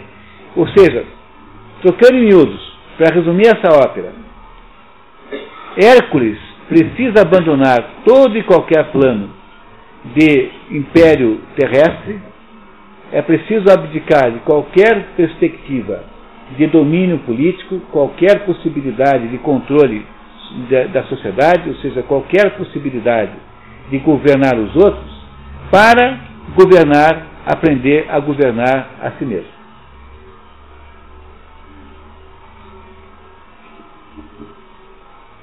Está claro isso, pessoal? Vocês estão entendendo a história? Então, o que é que são os 12 trabalhos? São 12 testes em que Hércules precisa aprender a controlar os seus desejos. Porque os desejos que ele é capaz de ter são, em grande parte, ilegítimos. Não estou dizendo que todo desejo é ilegítimo, estou dizendo que alguns desejos que ele tem são desejos ilegítimos e que, portanto, têm de ser, de alguma maneira, controlados. Não podem, não podem ser deixados livres. Ele não pode matar alguém que ofende. A pessoa, se, se as pessoas fossem assim, todo mundo que fecha você no trânsito, você vai lá e mata o sujeito, pô, mas meu Deus, é, não é isso? A gente não deve fazer isso de modo nenhum. Levar uma fechada no trânsito não é razão suficiente para você matar alguém. Se você faz isso, depois você descobre que não era, tarde demais. Então, as, os trabalhos de Hércules são, na verdade, grandes testes, grandes exercícios, grandes, são grandes, é, grandes é, é, é, é esforços para que você possa recuperar a, o controle dos seus desejos da sua vida. A sua vida passa a ficar de volta sob o seu controle. Vocês compreendem o quanto isso é paideia, pessoal? Entenderam o que é a paideia? Então, o que você está fazendo aqui é a partir de uma situação simbólica, a partir de uma, de uma história mitológica, que é de Hércules, está ensinando a uma criança na Grécia como é que a gente é para a gente ter um parecer com Hera. Ou seja, como é que a gente é para parecer, para ter o controle dos nossos desejos. Né? Como é que a gente deve proceder para ter o controle dos nossos desejos. Quer dizer, em última, em última análise, nós estamos aprendendo como é que nós somos heróis da nossa própria vida, mesmo que nós não sejamos heróis em relação aos outros, mas seremos heróis em relação à nossa própria existência. Ora, para ensinar a criança a ser esculhambada e não fazer nada certo, você não precisa fazer nenhum esforço, porque ele já aprende tudo sozinho na televisão. O Sérgio Malandro ensina, a Xuxa ensina, não sei quem ensina, eles aprendem tudo isso sozinho. Agora, para você ensinar de fato, é preciso fazer o contrário.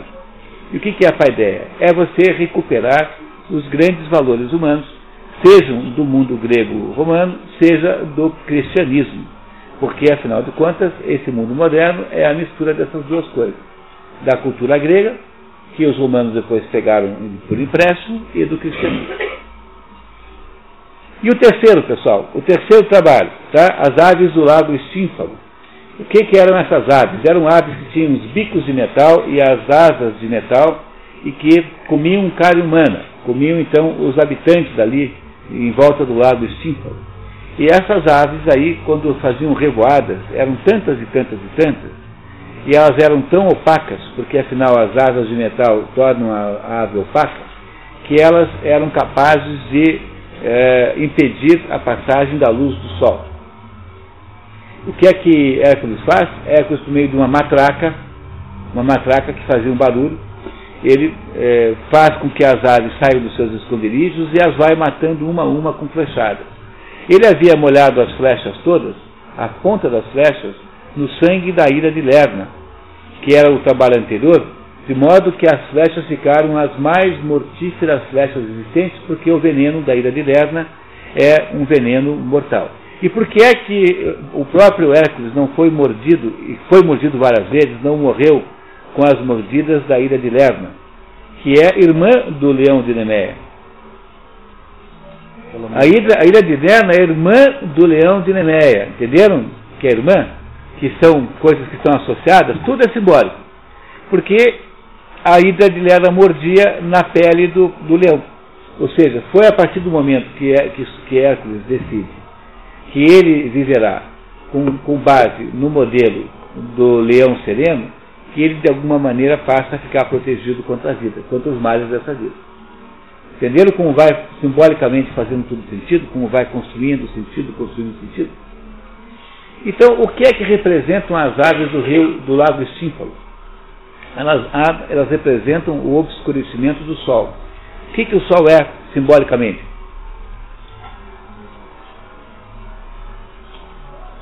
Sol, simbolicamente, representa a luz, a claridade, representa a possibilidade de enxergar como as coisas de fato são. As árvores fazem o quê? Elas obscurecem a visão de quem está sob a influência dela. O que é que você faz? Você precisa destruir tudo que está obscurecendo, tudo que está tirando a claridade para poder voltar a enxergar. É preciso ter sol para você enxergar uh, a realidade. É por isso que uh, o desregramento amoroso é muito maior de noite do que de dia, né? É ou não é? Não é, não é assim? Não é? Onde, é? onde é que tem mais eh, demanda por motel, clubes de swing, enfim, sei lá, é, é, lugares GLS, à noite, né? Ninguém vai à boate GLS às nove da manhã. Das nove às onze e meia da manhã ninguém vai e tal, né? Não é assim? Quer dizer, a noite é muito mais propícia para a, a confusão do que o dia. O dia tem a claridade que esclarece tudo. Há um sentido diferente na noite e no dia. Há uma simbologia diferente dessas duas coisas. Para vocês terem uma ideia, na Divina Comédia, quando o, o Dante Alighieri está subindo com o Virgílio o morro do Purgatório, eles são avisados pelos anjos que não se pode andar à noite. À noite ninguém pode se movimentar. Por quê? Porque a noite é mais ou menos como se fosse o território do demônio. Simbolicamente, a noite é o momento em que as forças é, para baixo têm mais possibilidade de existência, porque elas estão protegidas pela falta de clareza, pela falta de luz. Esse é o sentido do terceiro trabalho de Hércules. O quarto trabalho é o javali de Elimanto. Não é isso? O javali de Elimanto é um javali que fazia um estrago danado lá e que era muito rápido e que ninguém conseguia pegar.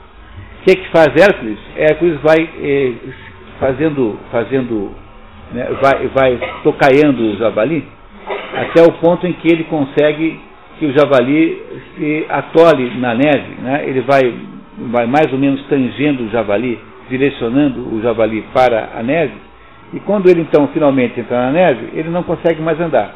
E quando não consegue mais andar, o javali então é capturável é, por, uh, por, por Hércules e entregue lá para Euristeu que obviamente fica horrorizado, tem um ataque, um, um ataque histérico. Meu Deus, tira esse bicho daqui, tira esse bicho daqui. Tá. Ah, Você não gosta Vê se pode. Eu pareço que eu não gosto dele, mas que exagero, que impressão errada que vocês estão tendo a respeito de mim. E esse, e esse javali é, foi, foi, foi então capturado vivo e trazido para, para, para Elimã. E por que é que ele foi trazido vivo? Porque tem coisas que você não consegue matar. O que, que, o, o, que, que o javali eh, representa? O javali é um porco. Mas é um porco poderoso, não é um porco qualquer, não é um leitãozinho que você vai comer no Natal. Né? O javali é um porco poderosíssimo, é um porco muito perigoso. Aqui no Brasil nós temos uns agora que estão fugindo aí das, das criações e que estão aí infernizando tudo quanto é lugar aí agora. É um animal muito, muito agressivo, muito perigoso mata uma pessoa, tem javalis enormes, perigosíssimos. Aqui tinha, aqui tinha um porco selvagem, aqui no Brasil, que já era perigoso, né? O porco selvagem que tem aqui. Chama-se cateto. Cateto, é. Mas o javali é muito pior. O javali não é um animal nativo. O javali é um animal europeu. É, o javali, então, veio da Europa. E andaram criando javali aqui para pegar a carne, que é uma carne muito saborosa, até que surgiu um casal e fizeram esse estrago que está aí. Hoje aí tem gente caçando javali por aí no Paraná fora. Não sei se aqui tem problema disso, por aqui na região. Tá? É o quê? Pois é, né? E o, o, javali é um porco, mas é um porco que é muito forte, muito poderoso. O javali representa, simbolicamente aqui nessa história, uma espécie de devassidão, tendência à devassidão, tendência à perda total e completa do controle sobre, por exemplo, sexo. É, essa devassidão é, de que as pessoas são capazes no limite é que o, o Hércules controla prendendo o javali. Mas ele apenas controla, ele não é capaz de matar isso, porque de um jeito ou de outro a tendência a essa devassidão continuará existente dentro da alma dele sempre estará presente ali como potência. Ele não consegue controlar isso. O quinto, a quinta, a quinta é, a tarefa de Hércules é perseguir a corça de pés de bronze. a costa de pedras de bronze, que era uma costa de Ártemis. Ártemis é uma deusa, aquilo que os romanos chamam de Diana, Ártemis para os gregos e Diana para os romanos, né, que é a deusa da caça. Ela tinha essa, essa, essa costa que tinha os pés feitos de bronze e que corria é, como nenhum outro animal. Corria tanto, corria tanto que era impossível capturá-lo. O Euristeu mandou Hércules fazer isso porque achou que ele jamais iria ser capaz de capturar a costa. No entanto, Hércules passou um ano cercando a costa até que finalmente, quando ela dá um salto, ele é, é, passa, dá uma flechada sem veneno e essa flecha faz a, junta as quatro patas da costa, ela cai no chão exatamente entre, o, entre os tendões, de modo que ela não é verdadeiramente prejudicada. Aparece a Artemis furiosa, furiosa, furiosa, querendo matá-lo. Veja, essa Artemis é tão malvada, tão malvada, que uma ocasião ela estava tomando banho nua numa cachoeira e apareceu um, um caçador com seus cachorros de caça e ao ser visto, ao ser visto nua por aquele homem, mesmo que ele tenha apenas topado com ela, ela ficou com tanta raiva, tanta raiva, que o transformou numa corça que foi morta e dilacerada pelos próprios cachorros. Você vê como essa Artemis é uma pessoa de índole difícil, né? E ela então queria matar Hércules, mas aí ele conta para ela a história e ela então compreende que ele está fazendo uma missão superior a qualquer outra e permite então que ele leve a costa até Euristeu e depois a solte. Né? A costa é solta depois. Mas qual é o significado simbólico desse quinto trabalho? em que Hércules teve de, então, é, perseguir durante um ano essa, esse animal dificílimo de caçar. O significado é que você só vence as batalhas da sua própria vida se você tiver paciência. Se você for capaz de ter paciência e esperar que as coisas aconteçam com o tempo. Eu disse para vocês isso hoje, dizendo que para poder ter uma verdadeira cultura, tem de ter paciência. É preciso vocês garantirem que virão aqui ano que vem, que farão a continuação do programa, insistirem com as prefeituras que elas continuem aqui cooperando com o CODEP e no final do ano que vem que vocês façam até mesmo uma greve, uma demonstração, uma passeata na sua cidade, exigindo um terceiro ano e assim por diante. Né? Ele tem que ter paciência, senão você não consegue nada. Tem que ter insistência, deixar aquele negócio funcionar, não, não desanimar, ter coragem de recomeçar o tempo todo. Esse é o sentido do quinto é, trabalho de Hércules. Nós vamos fazer rapidamente a recuperação dos trabalhos para voltar aqui e começarmos a leitura, tá? Depois do café. Vamos terminar aqui esses, esses seis ou sete que nós fizemos até lá, fazemos um intervalo logo em seguida e voltamos para começar a leitura. A sexta, a sexta, o sexto trabalho é a limpeza das cavalariças de Aljas. Aljas era um rei que tinha lá tantos cavalos, tantos cavalos, e ele havia adubado tanto os seus pastos, os pastos eram tão bem adubados, que não havia sentido em você adubá-los mais.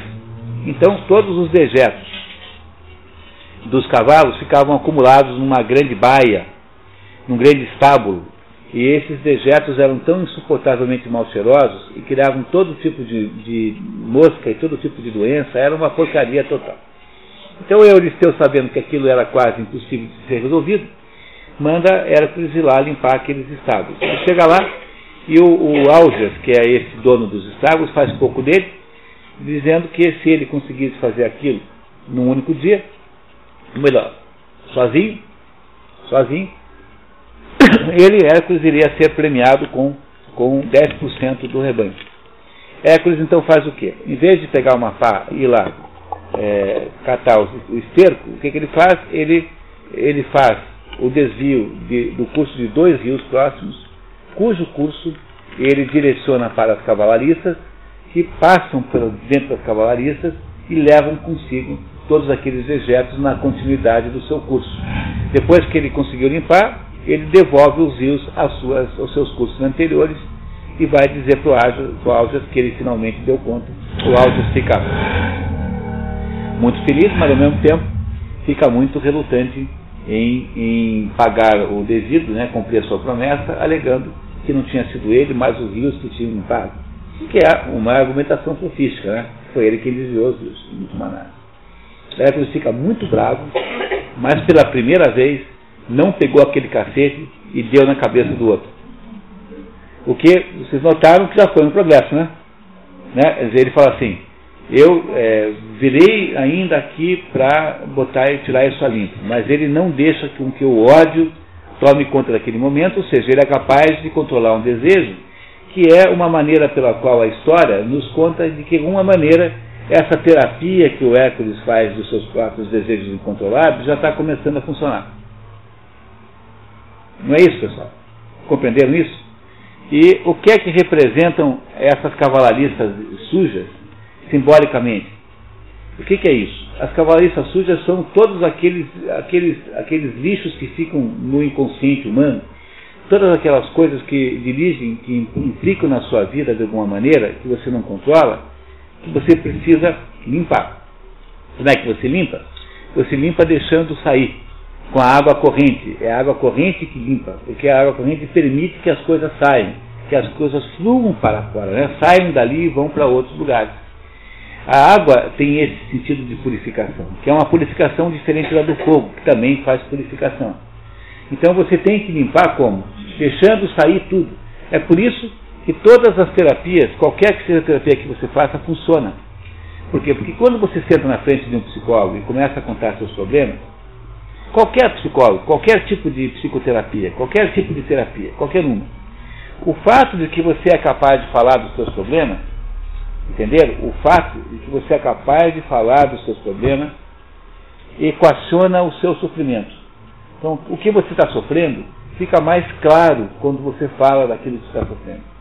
Por isso que o efeito não é a terapia em si, mas é o fato de que você falou a respeito. Falar a respeito é uma maneira de curar. A palavra cura. E é mais ou menos isso simbolicamente que está implícito nesse sexto, nesse sexto trabalho, que é deixar correr, deixar correr a água, que é mais ou menos deixar sair a, a, o, o problema que está ali dentro pela palavra. Falar sobre aquilo cura a pessoa. Compreenderam simbolicamente o que é que significa esse sexto trabalho? Sétimo trabalho, vimos esse também, pessoal? Vamos até o oitavo. Vamos até o oitavo, incluindo o oitavo. Touro de Creta. Né? Então, o que, que faz o touro de Creta? O touro de Creta era um touro poderosíssimo e Hércules desvia os golpes e direciona com força para o chão.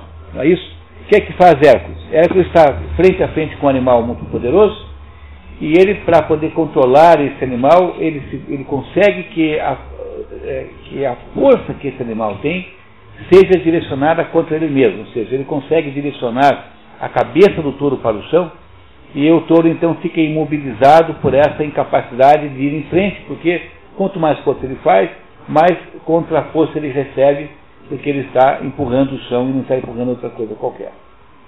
Ora, o que, que significa simbolicamente isso? significa que Hércules consegue né, imobilizar o, o imobilizar o, aquele desejo, colocando contra ele mesmo, colocando contra o próprio desejo ele o imobiliza. É preciso criar uma imobilidade para os desejos para que eles possam ser vencidos. É preciso você dizer não, em outras palavras, e pronto. Finalmente, oitavo, as éguas Diomedes que comem homens. O que que Hércules, o que que Hércules faz? Uh, Hércules faz. Havia lá um sujeito chamado Diomedes, que não é o mesmo Diomedes da Ilíada, não é mesmo, que tinha umas éguas que eram alimentadas por homens. Então ele jogava os seus inimigos lá, todo viajante que passava lá virava almoço de égua. Né?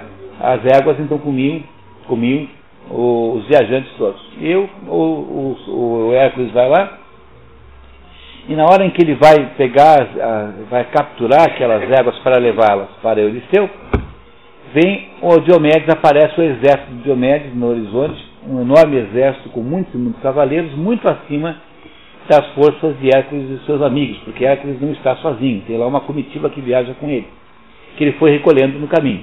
Tá?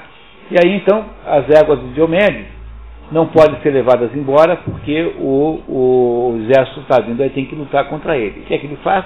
Ele percebe que há apenas umas dunas que separam a planície mais baixa, onde eles estavam, do mar. Ele vai lá, retira as dunas e a água do mar inunda aquela planície, afogando o exército de Diomedes. Com o próprio Diomedes, ele faz uma coisa pior, ele pega o próprio Diomedes e joga pra, pra, para as próprias éguas que o comem o Diomedes é comido pelas próprias éguas para ele ver quanto é bom né, ser comido é, por uma égua. que deve ser horrível, né? Deve ser uma coisa medonha, né? Horrível. Não é isso? Né? O, que, o que é que, aí por razões que eu não consigo explicar bem a vocês, porque de fato eu ainda não consegui sintetizar bem isso, o que essa, o que essa, essa, essas éguas representam são mais ou menos a tentação. A tentação é que está aí em julgamento. São as tentações que matam os homens. As éguas de Diomedes são as tentações que fazem o quê? Matam os homens. E as tentações têm de ser de alguma maneira afogadas, têm de ser de alguma maneira controladas. A tentação que é aquilo que precede o desejo. Né? O desejo cresce na medida em que a tentação aumenta. Então é preciso, a razão pela qual as éguas são a tentação, eu de fato não sei contar para vocês, não sei explicar. Mas é essa a, a, a, a, simbologia que eu consegui descobrir, embora eu não tenha capacidade de explicar a vocês por quê. Né? Vou ficar devendo essa. Mas as éguas representam simbolicamente as tentações que precisam ser controladas para que os desejos não possam nascer. É esse o sentido desse sétimo trabalho, que é impedir que as tentações produzam desejos insuportavelmente fortes. E foram esses os sete trabalhos de Hércules. Esse foi, foi mais um? Esse é o oitavo. Então foram esses os oito trabalhos de Hércules que nós analisamos outra vez. E se vocês voltarem depois do café, nós vamos olhar para os outros quatro. Combinado? Tá? Vamos lá. Bom, pessoal, então, a partir de agora, dos os nossos próximos quatro trabalhos serão inéditos, vocês ainda não os conhecem. Vocês têm aí, imagino, um resumo, foi feito pelo pequeno grupo, o pequeno grupo que é dirigido pela professora Ismênia e que, de que alguns dos seus componentes estão presentes aqui. Tá? Já os apresentei a vocês, já os indiquei e que fez esse esforço de resumir eh, os, os, trabalhos todos. E o Fábio, então, que é o nosso leitor oficial aqui, vai ler conosco, vocês acompanham aí, e depois a gente vai tentar interpretar esses quatro que sobraram para encerrar então a interpretação do Hércules. Ok? Vamos lá? Alguém tem alguma dúvida? Sobre a primeira parte, alguém tem alguma dúvida? Muito bem. Então, continuamos. O novo trabalho. O cinto de Hipólito. Em Micenas, uma nova ordem aguardava o herói. Ele devia trazer o cinto de Hipólita, rainha das Amazonas. Mais uma vez, tratava-se de uma ideia de Hera. Quando Hércules recebeu a ordem de executar essa tarefa, soube o quão seria difícil. Nova, novamente, decidiu fazer a viagem por mar, com um grupo de bravos companheiros e uma vez mais famosos, e uma vez mais famosos heróis da Grécia, incluindo Teseu, mostraram-se dispostos a arriscar suas vidas ao lado de Hércules. É, o Teseu era herói de Atenas, tá? Teseu, herói de Atenas. Ele tinha ouvido muitas histórias sobre as Amazonas. Dizia-se que a primeira delas era a filha do deus da guerra, Ares. Elas herdaram suas habilidades marciais ensinaram-nas a seus filhos, ou melhor, a suas filhas. As Amazonas seriam uma, um povo mítico, só formado de mulheres, que teriam apenas homens eh, na, na, sua comunidade para fins de reprodução, e os meninos então eram mortos no nascimento, né, exceto aqueles que seriam criados para serem reprodutores. E está vendo o sonho de todo homem. Né? E, eu, eu privilegiadíssimos, né? E esses, e esses, essas mulheres seriam mulheres guerreiras que, porque para poder manejar melhor a espada, elas cortavam o seio direito por isso que se chamam Amazonas. A em grego é não, Amazon é seio. Amazonas significa sem seio. A palavra Amazonas é que não tem seio. Então cortavam o seio direito para poder a, a espada né, ser melhor manejada. E elas mora, mora, teriam morado lá no, na, nas imediações do Mar Negro. E eram mulheres bem, bem bravas e bem é, valentes e bem guerreiras. E, estas, e, a, e, quando se fez aqui no Brasil esse Estado do Amazonas, quando se batizou o Estado do Amazonas do Brasil, batizou-se o Estado do Amazonas é, em homenagem a essas Amazonas. Porque alguém teria visto aqui, um desses, desses, desses exploradores aqui da Amazônia, né? Os primeiros que vieram, alguém teria visto uma tribo de mulheres assim aqui. coisa que provavelmente foi alguma espécie de engano, sei lá. E, mas o, o, o, o estado do Amazonas e o rio Amazonas são batizados em homenagem a estas mulheres chamadas Amazonas, que já existiam lá no, no, na, na, mitologia grega. Tá? E essas Amazonas é, eram dirigidas por uma mulher chamada Hipólita. A Hipólita, para quem não, não, não, não esqueceu, é, ou, para quem esqueceu, é a mãe de Fedra, a, a, mãe, do, a mãe do Hipólito, que é a, o, o enteado de Fedra. Lembra de Fedra? Quem esteve aqui vendo Fedra? É, nós vimos há pouco tempo aí. Então, Fedra era casada com o Teseu, que é o herói ateniense, e esse Teseu teria tido um filho antes de do casamento com ela, com a Hipólita, que é essa aqui. Essa Hipólita é a rainha das Amazonas. Tá? São a mesma pessoa. Tá? A Hipólita, mãe do Hipólito, e essa Hipólita aqui são a mesma pessoa. Tá certo? Então, continuamos. Hipólita perguntou a Hércules: Euristeu mandou pegar meu cinto porque acreditava que você nunca voltaria vivo, não é verdade? É você quem o diz, replicou Hércules. Mas sua dedução está certa. Sim, é isso mesmo. Então Hércules, entrego-lhe o cinto para que o leve a Euristeu, disse a rainha e começou a soltá-lo do seu cinturão. É, o Euristeu queria que ele pegasse o cinto da, da Hipólita para dar de presente à sua filha. O Euristeu tinha uma filha que ele ia dar de presente à filha. E, e, ele achava que, na verdade, ele não queria, ele queria que o, que o Hércules fosse morto pelas Amazonas. Mas ele chega lá e, na hora que vai haver o primeiro embate entre a sua comitiva e as Amazonas, ele convence a Hipólita da importância que tinha dele levar o cinto. E ela topa. Ela pega e concorda, está vendo? Está entregando o cinto para o Hércules, a rainha das Amazonas. Nesse momento, porém, a deusa Hera impediu que Hipólita renunciasse a seu cinto. Ela se transformou numa amazona e justamente quando a rainha estendia o cinto para Hércules, gritou: Não, não devemos entregar o cinto. Este homem veio para levar a nossa rainha e deve morrer. E aí deu, daí deu tudo errado. Né? Então a Hera transforma-se numa amazona e, e impede. Né? E na verdade o que ela faz é, é dar uma, matar um dos, do, dos membros da comitiva de Hércules uh, mata um daqueles membros e começa então uma briga.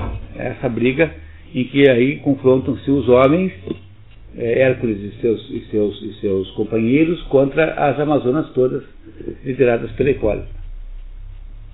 Enfrentadas pelos heróis unidos, aquelas mulheres beligerantes finalmente experimentaram a derrota e tombaram. Hércules impôs seus termos. Você me dará seu cinto e Melanipo será solto. E durante a a luta eles fizeram duas reféns, a Melanipe e a Antíope. Isso eu garanto porque é ela é prisioneira só minha.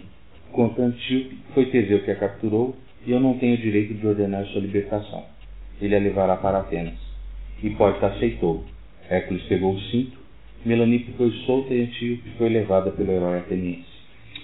E é por essa razão que algumas versões da história de Fedra dizem que a mãe de Hipólito não é a Hipólita, mas é essa Antíope. Entendeu? Agora vocês entenderam porque algumas versões da história de Fedra, a mãe de Hipólito não é Hipólita, mas é essa Antíope que Teseu teria capturado né, como prisioneira de guerra e levado para Atenas com quem teria sido o filho Hipólito.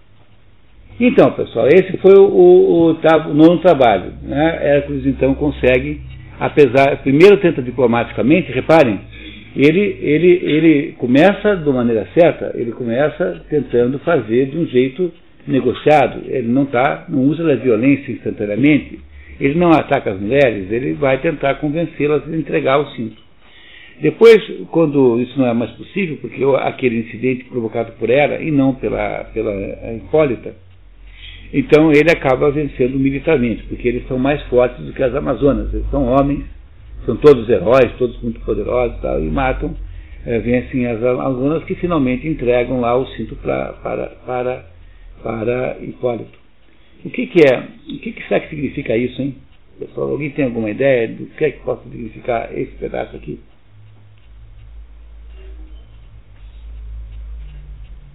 O que, que vocês acham? Alguém quer tentar explicar? Vocês reparem que simbolicamente é claramente uma luta de homens com mulheres, né? Não é isso? O que, é que são as Amazonas? As Amazonas são ma matadoras de homens, não é isso? Não são isso que elas são? Elas são matadoras de homens. Elas querem propor. É, a única, é uma única sociedade feminina que já existiu, porque as sociedades nunca são assim. Sempre tem homem e mulher, né? e nesse caso há uma sociedade só de mulheres. Nunca há uma sociedade só de homens, né? não há na literatura nem caso, acho, em que haja uma sociedade só de homens de propósito. Há circunstancialmente sociedade só, a história só tem homens, mas sociedade mesmo não tem. Então, o que, que são as Amazonas? Não são matadoras de homens? São. Mas, se a gente ficar olhando para homem e mulher como sendo os dois sexos, né, a gente não vai entender o que está escrito aqui. Porque não é uma coisa tão óbvia assim. Tem que procurar simbologia. A simbologia é o quê? É aquilo que está por trás da aparência. Né? O símbolo é aquilo que está por trás da aparência. Ora, se, é uma, se, se essa encrenca aqui é uma encrenca entre homens e mulheres, é uma encrenca entre o que os homens e as mulheres representam. E o que é que os homens e as mulheres representam? Os homens representam o poder espiritual e as mulheres representam o poder temporal. Quer dizer, no sentido de que os homens estão associados à ideia de espírito e as mulheres estão associadas à ideia de terra, de mãe, né? De origem, de onde as coisas nascem, de nutriz. Essa é a ideia central da mulher. Qual é, a, portanto, o sentido da rebelião das Amazonas contra os homens? Porque elas são mulheres rebeladas. Né? Olha, a rebelião das Amazonas contra os homens é a rebelião da terra contra o céu. Essas duas coisas deviam estar casadas, por isso é que você tem o pai e a mãe juntos, né, formando uma dupla, uma díade, que, que é a origem de tudo. Mas se o que tem aí não é uma díade, é uma rebelião de uma parte contra a outra, e não é dos homens contra as mulheres, das mulheres contra os homens. Portanto, o que, que é isso? Né? O que tem aí é o que? É uma rebelião da terra contra o sol, o, contra o céu. É a rebelião da, da Hipólita, ou, ou seja, das Amazonas, contra o céu. Não é isso?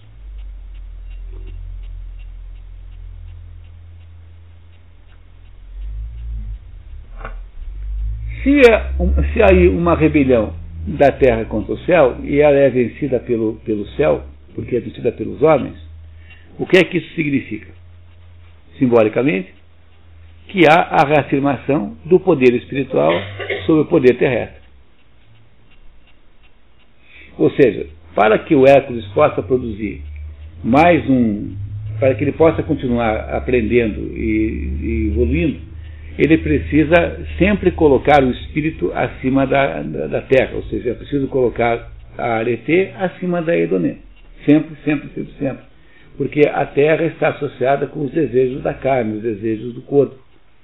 Então é preciso sempre colocá-la sob os desejos do espírito, porque o espírito deve mandar no corpo e não o contrário. Compreenderam o que é que significa simbolicamente a vitória das Amazonas? Da, do, do, do, contra as Amazonas, a vitória de Hércules contra. Não, aí, veja bem, reparem que não é apenas o Hércules, né? tanto é que o autor faz questão de dizer que ele leva com ele Teseu também. Ele, ele faz um congregado de heróis para lutar contra as Amazonas, porque as Amazonas só podem ser vencidas por um congregado, uma reunião de, de heróis, e não por um só.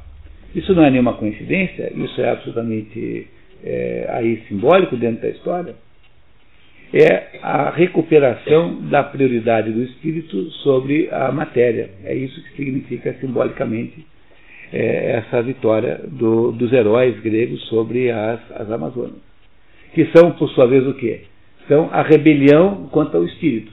É, é a rebelião de Gaia contra Urano, como está na Teogonia, que vocês aqui é, ainda não viram, né? A Teogonia é nosso primeiro livro Se vocês puderem estar aqui é, um dia antes, na véspera, é, convençam o prefeito a pagar uma diarinha de hotel aí, para vocês poderem vir um dia antes, porque fosse vocês não perdia a teogonia de jeito nenhum. Não perdia mesmo, porque a teogonia é a chefe do, a chave do, do, do enigma para entender todas aquelas peças gregas, todas as coisas gregas se entendem a partir da teogonia. Não perca de jeito nenhum. Na véspera do nosso primeiro encontro, no dia 6, à noite, nós que ter a Teogonia aqui, o primeiro livro. Então aí vocês verão que é a mesma rebelião que há na Teogonia entre Gaia e, e Urano também se rebelam. É a mesma rebelião. Essa rebelião é a mesmíssima rebelião. É a rebelião do, da, da, matéria sobre o espírito. E você precisa botar, recuperar a normalidade. Quer dizer, é preciso botar a matéria de volta sobre o espírito de qualquer jeito. Senão você não consegue vencer. É, no primeiro momento, né? Mas depois é recuperada a ordem, né? Como aqui. É, Gaia vence Urano, mas depois ela é derrotada. Não é isso? É exatamente como acontece aqui. No fundo, vai acabar vencendo, vencendo o espírito. Zeus, a vitória de Zeus, no final das contas, é a vitória de Urano. Zeus e Urano são a mesma entidade. Simbolicamente, né? Simbolicamente, sempre. Ok, pessoal? Vamos para a próxima? Oi. É, o cinto representa a identidade, quer dizer, é, é, tomar o cinto de Hipólita é colocar Hipólita no seu devido lugar. É como alguém que tira o escalpo de, de, de alguém que você domina, né? tirar o escalpo que é. Tirar o escalpo é possuir espiritualmente aquela outra coisa. É tirar alguma coisa essencial da outra pessoa que transforme a outra pessoa numa é, uma parte de você e não você dela. Então, tirar o cinto significa submeter Hipólita, ou seja, submeter a matéria ao que? Ao espírito. A matéria tem que ser submetida ao espírito. Como é que você faz isso? Simbolicamente pelo quê? Pela retirada do cinto. Esse é o sentido da retirada do cinto. Continuamos, pessoal? Então, qual é o próximo trabalho? Décimo trabalho. Décimo trabalho. Bois de Gerião, que tem três cabeças, né? Vamos lá então. O gado de Gerião. O gado de Gerião. Euristeu despacharia para os mais remotos limites do mundo, para além do grande oceano, a ilha de Erítia. Lá, passa, lá passava o gado do gigante Gerion, e Hércules deveria trazê-lo a Micenas. Gerion, filho de Crisaor, era uma criatura monstruosa, composta por três corpos unidos na cintura. Tinha três cabeças, seis braços e andava tão pesadamente armado quanto três guerreiros. Usava três elmos e protegendo-se com três escudos resistentes à mais afiada das lanças. Seu pastor era o gigante Eurito, e velava por eles um cão de guarda chamado Orto, irmão do temível Cérbero, que guardava os portões do inferno. Orto tinha duas cabeças, em cujas mandíbulas pronunciavam dentes pontiagudos e uma cauda que terminava numa cabeça de dragão. O barco de Hélios, o deus Sol, transportou rapidamente até Erítia, onde Hércules amarrou-o a um rochedo e saltou para a terra. Nem deu dois passos um latido feroz surpreendeu. Era Orco, o monstruoso cão de duas cabeças, que se lançava na direção do herói com a intenção de estraçalhá-lo. Hércules esquivou-se com um giro, quase não teve tempo de ver o que acontecia, e outro já pulara em cima dele. Se não fosse pela pele de leão, aqueles dentes terríveis teriam penetrado a carne. Contudo, Hércules não perdeu a calma. Se não fosse pela aquela pele de leão, se não fosse pela pele de leão, os dentes teriam penetrado na sua, na sua carne. Quer dizer, ele está protegido pela decisão que tomou. Ele está protegido pelo projeto que ele criou para si próprio, que é o projeto de controle dos seus desejos. É isso, é isso que significa simbolicamente essa insistência na proteção que ele tem dessa pele. Né? Continuamos, por favor. Contudo, Hércules não perdeu a calma. Levantou sua massa e, quando o horrendo animal pulou outra vez, desferiu-lhe um golpe com tamanha força que não foi necessário mais nenhum. Eliminara-se a primeira ameaça. Em seguida, Eurito chegou correndo. Esse pastor de Gerion era um gigante com o dobro do tamanho de Hércules e com uma força semelhante à dele. Tendo visto outro tombar, preparou-se para arremessar contra Hércules uma pedra enorme. Um único instante de hesitação e teria sido o fim do herói. Mas uma flecha certeira atingiu em cheio o peito do pastor, e a pedra que ele erguera escorregou, esmagando-o. Hércules arrebanhou o gado apressadamente e o conduziu ao barco. Quando Hércules pôs os olhos em Gerion, ficou estático. Era uma visão de fazer tremer os mais valentes. numa das mãos uma espada, na segunda e na terceira lanças. Em seus outros braços prendiam três imponentes escudos. Até mesmo a coragem do herói oscilou naquele momento, mas resoluto, empunhou seu arco, apontou com cuidado e disparou. Aquela flecha foi o começo do fim do temível gigante. Uma de suas cabeças e o grande peito que a suportava tombaram sem vida para um lado. Dois braços caíram hesitantes, enquanto uma lança e um escudo batiam ruidosamente no chão. A chance do herói se configurou. Erguendo a clava, desferiu um golpe esmagador numa das cabeças do monstrengo. Gerion tombou morto em meio ao ruidoso choque de armas e armaduras contra o chão. Tratava-se, sem dúvida, de uma vitória maior do que Hércules esperava obter.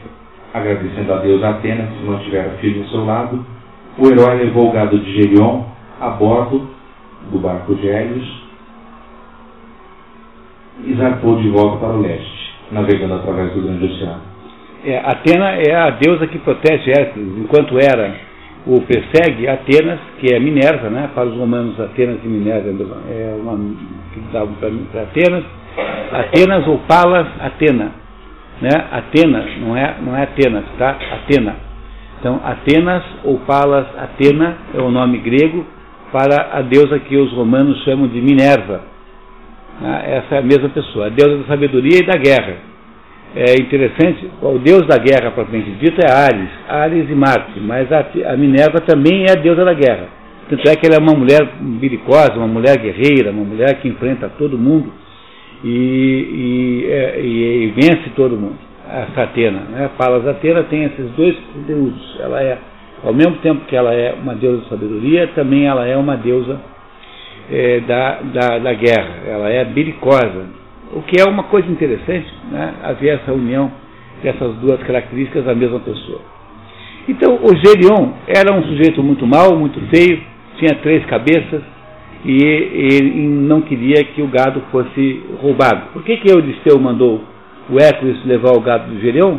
Porque ele sabia que o Gerion iria impedir, tentar impedir e iria matá-lo provavelmente, porque o Gerion não só tinha aquele cachorro que era irmão do Cérbero, que é o cachorro do inferno, como também o Gerion tinha aquele ajudante, que era um gigante terrivelmente poderoso, e ele próprio em si não era também é, nenhuma beldade, era também um sujeito mau, monstruoso, brutamontes, perigosíssimo, que iriam acabar matando Hércules. Por isso é que Euristeu mandou lá. Mas qual é o significado simbólico disso? Tá? Então aí há muitos significados, mas o que interessa aqui entender é que esse Gerion tem três cabeças. Essas três cabeças estão. É, é, é como se essas três cabeças estivessem é, associadas a três grandes fontes de vícios. É, seja quais forem as, os vícios de que elas são fontes, né? Não é isso? Então, então, por exemplo, você pode dizer que a, os três vícios que estão associados às cabeças de Gedeão são a vaidade, a luxúria e a dominação. Quer dizer, há na, na, na simbologia dessas três cabeças uma uma, uma, um, uma, um comportamento central que é a origem de vícios. Quando os, os cristãos falam em pecados capitais, por que, que os pecados capitais chamam-se capitais? Porque os pecados capitais são capites. Capites são cabeças. Do que? Debaixo de cada pecado capital existem outros pecados que nascem e decorrem desses. Entenderam o sentido de capital? Né? Há um livrinho de São Tomás de Aquino que conta isso, Sete Pecados Capitais. Na verdade é um pedaço do, de um outro livro maior, mas você encontra por aí na, na, nas livrarias separado, os Sete Pecados Capitais. É ele que explica para você, melhor do que ninguém, como funcionam os pecados capitais. Os sete pecados capitais são sete pecados chaves, grandes. São sete cabeças de chave. Como você faz na Copa do Mundo, que você escolhe os sete times mais importantes para ser cada um cabeça de chave para não ter o Brasil e a Argentina no primeiro jogo e aí não ter, entendeu? E já não dá perder, né? E perder a graça, né? Entenderam que, é, o que é o sentido de capital dos pecados capitais? Ora, capital vem de cabeça, capta. O que, que são as captas do gênio? São as três maiores fontes de pecados, eh, de, de, de, de, desejos ilegítimos, que são a vaidade, a luxúria e a dominação. Que é o desejo de poder, o, o amor por si próprio e o desejo de prazer. Esses três, essas três, esses três pecados, digamos assim, que são as três fontes de todos os outros problemas, é que o Hércules precisa destruir uma a uma. Como, como é que ele faz? Como é que ele mata o Gélion? Ele mata um, corta um, depois corta outro, depois corta outro. Ele vai cortando por etapa. Mas é preciso para vencer os vícios que você corte o quê? Corte as atitudes fundamentais que geram os vícios, as fontes dos vícios. Então, a luxúria, ela é, antes de mais nada, uma, uma, uma, uma, uma atitude perante a vida. Para você não cair nos vícios de luxúria, é preciso cortar a luxúria em si própria, é preciso cortar a vaidade e cortar a dominação. São essas as três coisas que gerarão os vícios subsequentes, como os pecados capitais geram os outros pecados. E essas são as três fontes de, de, de, de, de desejos, é, que as fontes de, de, as três fontes dos problemas que gerarão todos os vícios mais tarde. Pois não, Gilberto?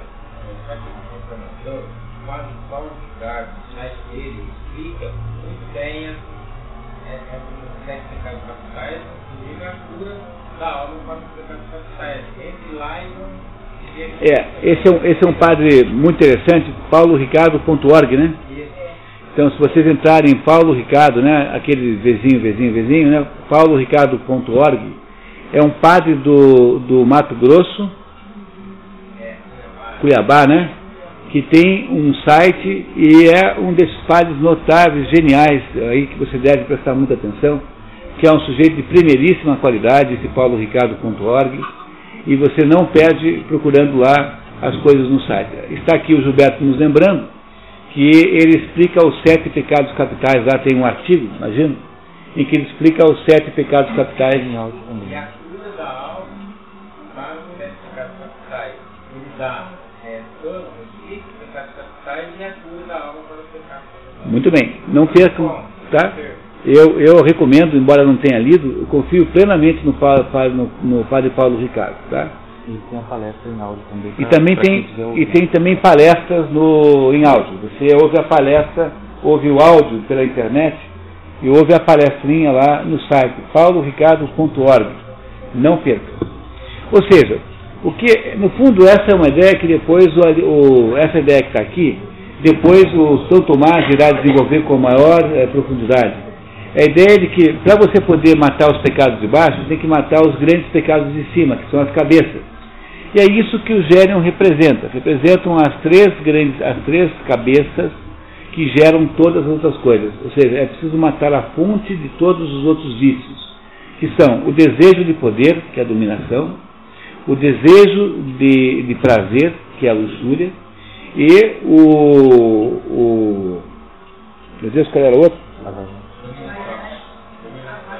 E a vaidade, que é o amor a si próprio. A vaidade o que, que é? É um amor descomunal, desmesurado a si próprio.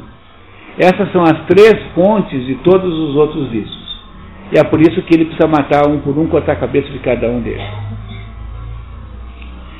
Pessoal, olha que coisa interessante, né? Hoje em dia, para eu contar para vocês isso, eu tive que fazer uma pesquisa, tive que estudar esse negócio, tive que entender esse troço. Agora vocês vêm aqui, sentam comigo duas manhãs de sábado e, e parece muito óbvio, mas aos, aos pouquinhos vocês vão entendendo melhor. Isso no tempo de um grego era um negócio tão óbvio. Quer dizer, as crianças entendiam tudo que se estava dizendo, ao ouvir a história entendiam tudo. Por quê? Porque havia a conscientização dessas coisas simbólicas. Ou seja, o que nós perdemos hoje em dia, que nos impede de entender as coisas, é o sentido da simbologia das coisas. Nós, como não temos mais sentido da simbologia, ler um romance, entender um romance, passou a ser um negócio assim incrível. Não é? Porque, porque a gente não consegue mais sair da superfície das coisas. Ficamos prisioneiros ali daquela aparência, do verniz, e não conseguimos entrar embaixo. Nós só conseguimos entrar dentro dos livros se a gente for capaz de, de conversar com eles perguntando que é que você está querendo me dizer, afinal de contas? Qual é a simbologia que você me apresenta? Não há leitura verdadeira que não seja uma leitura simbólica. Toda leitura verdadeira é uma leitura simbólica, em que eu preciso compreender o que é que aquela coisa significa para poder saber o que é que o livro está querendo me dizer. Para uma criança grega, seria muito mais fácil fazer essa interpretação do que nós somos capazes de fazer, nós aqui. Muito mais. Para nós é difícil, é um sacrifício, porque nós perdemos a noção dessas simbologias todas. Porque nós, nós decretamos que elas não existem, que essas simbologias são, sei lá, modismos, são sei lá o que, são, são, são é, achamos que hoje em dia não é isso que interessa, nos tornamos completamente iletrados, no sentido literário da palavra. Não sabemos ler nada. Não é uma desgraça uma coisa dessa? Professora, por favor, pode falar um pouquinho mais alto, que o adicionado é muito. Na quinta-feira, o do Santa falava do resultado da Unesco sobre a educação. E o Brasil ficou atrás do Paraguai ainda. Aí ele até fez um comentário falou da necessidade de a gente ter um conhecimento é, sobre ideia. Leu até um trecho, comentou, tá? Aí eu falei, nós certo, nós caminhando.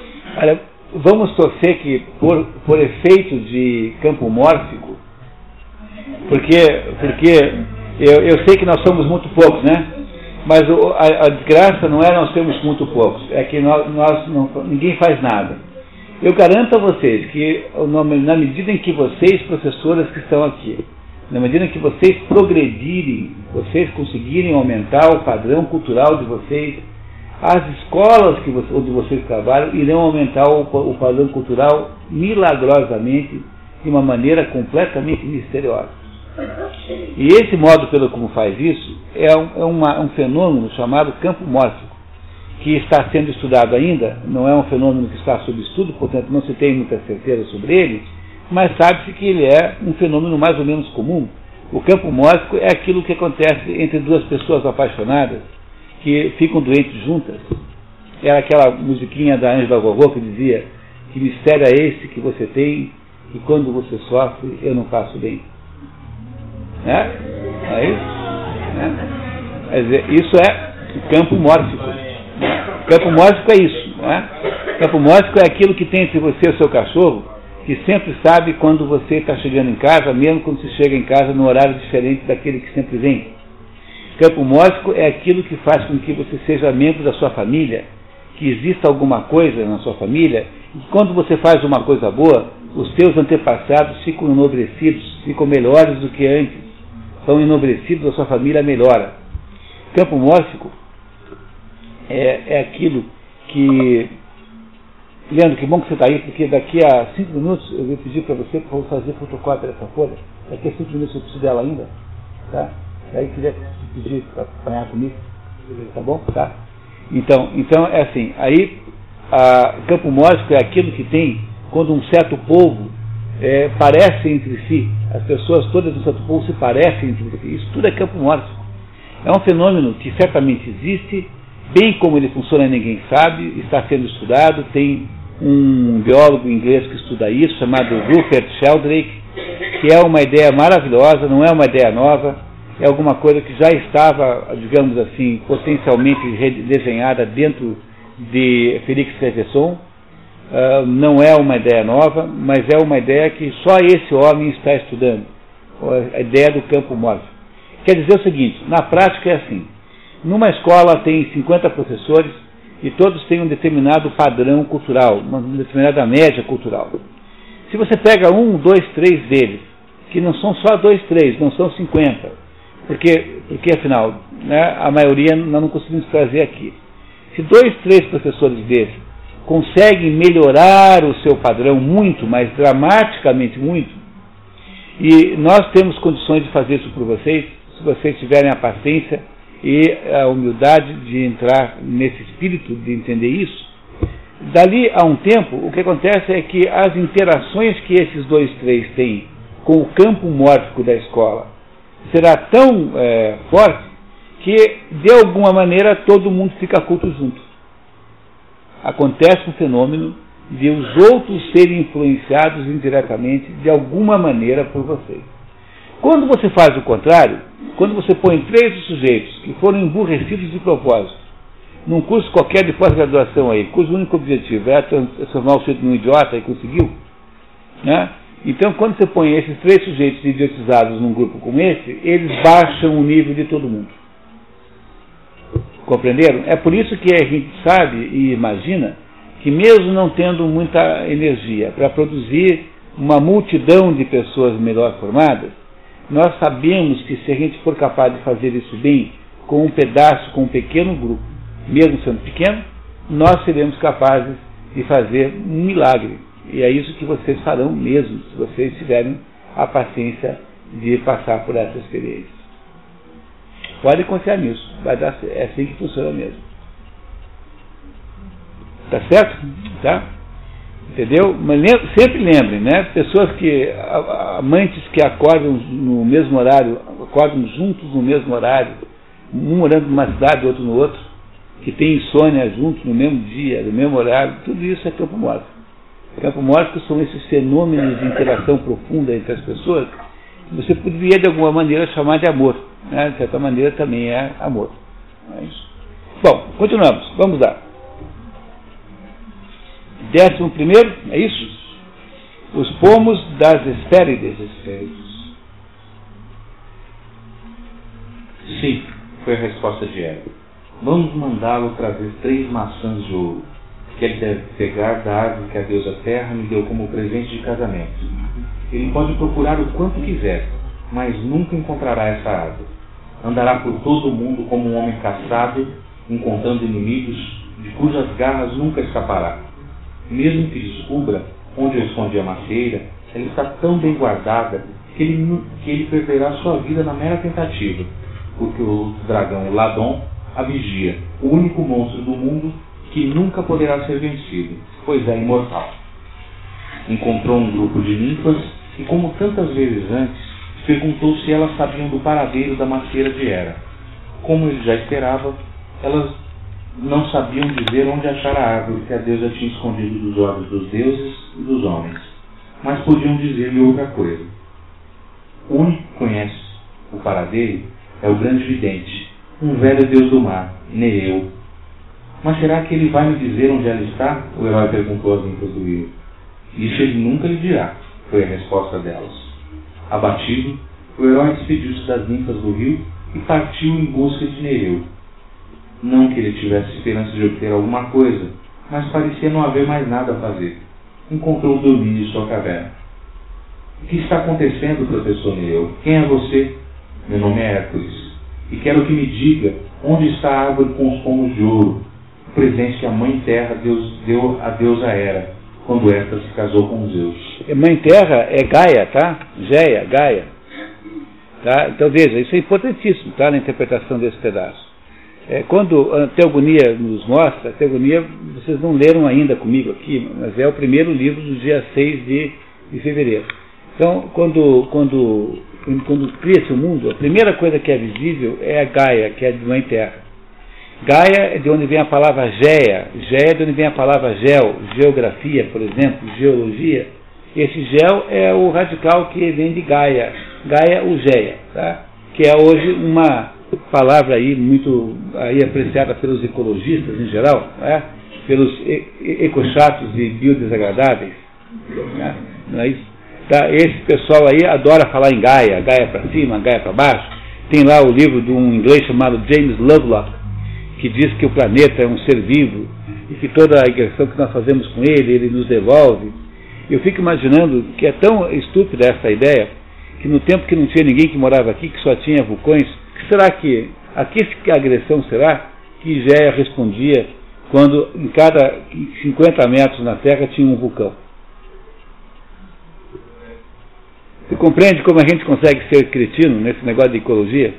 Quer dizer, houve uma época em que essa terra aqui já existia e tinha um vulcão em cada esquina.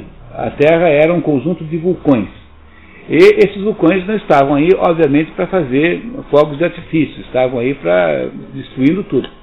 A que agressão será que Géia respondia eh, naquela época? é, há umas fantasias, né? Essa, essas são todas ideias fantasiosas que eh, conseguem nos impor, porque ninguém para no último para pensar e porque a cultura média sendo muito baixa, ninguém tem anticorpo contra a bobagem. Então as pessoas não acreditam em tudo, né? E esse, essa ideia de Gaia, Gaia é uma ideia aí que está, que está aí vigente, todo mundo acredita nisso, tá? Então essa, essa, essa Geia, ela se rebela contra Urano. Urano era o, o espírito, Geia é a terra, Urano é o espírito. E essa Geia corresponde à Era, né? A Era depois, mas essa Geia não é má, entende? Ela não é má. Porque o que está implícito nisso é que dentro dessa coisa chamada Terra, a Terra é aquilo que nos sustenta. Nós vivemos porque nós comemos vegetais ou animais. Seja como for, ambos têm origem na Terra porque os animais comem os vegetais que nascem da terra. Então, a ideia da mãe, da mãe terra é que a mãe terra é uma mãe que também tem um potencial enorme de madrasta, porque as mesmas condições que a terra nos oferece para permitir a nossa vida também são as condições que nos tiram a vida. Há dentro desse, desse, desse eh, elemento chamado terra, né, dessa realidade chamada terra, todas as condições de benefícios e malefícios. Os vulcões, os maremotos, os tsunamis são todos pertencentes à Terra. Os terremotos, as varíolas, todas as doenças, tudo isso é produzido pela natureza e pela Terra. Portanto, não há nenhuma boa razão para você divinizar isso como se fosse uma coisa boa unilateralmente. Você só tem direito de divinizar Deus, porque Deus é completamente bom. Deus só quer o seu bem. Deus é 100% bom. Mas a terra, olha, tenha paciência. A terra não pode, é, a terra é boa e ruim, a terra tem coisas boas e coisas ruins, como é que eu posso divinizar a terra? Transformar isso numa espécie de deusa? Pois não é. Ora, a Gaia, que é a terra, tem de, tem de existir, mas tem de estar subordinada ao quê? Subordinada ao espírito. Você não pode ter a terra acima do espírito. Ela existe, mas ela tem defeitos, ela tem problemas, ela tem potência da vida e mais potência da morte. Tudo que existe nessa terra está, como diz o Aristóteles, sujeito à lei da geração e da corrupção. Tudo vive e tudo morre. Tudo vive e tudo morre. Portanto, na mesma medida em que a terra produz a vida, ela também produz a morte. E é por isso que nós não temos o direito de divinizar a terra. E é por isso que na teogonia, todos aqueles movimentos lá que acontecem entre os deuses são todos movimentos em torno desta, desta, desta encrenca aí. Mas isso é uma coisa bem grande, bem complicada, bem sofisticada, que não é difícil, é fácil, mas é tudo cheio de detalhe que vocês vão ter que realmente esperar no dia, no dia 6, 6 né, de, de fevereiro para estudar comigo, porque antes disso a gente não vai conseguir fazer hoje. É? é isso? Então, continuamos, por favor.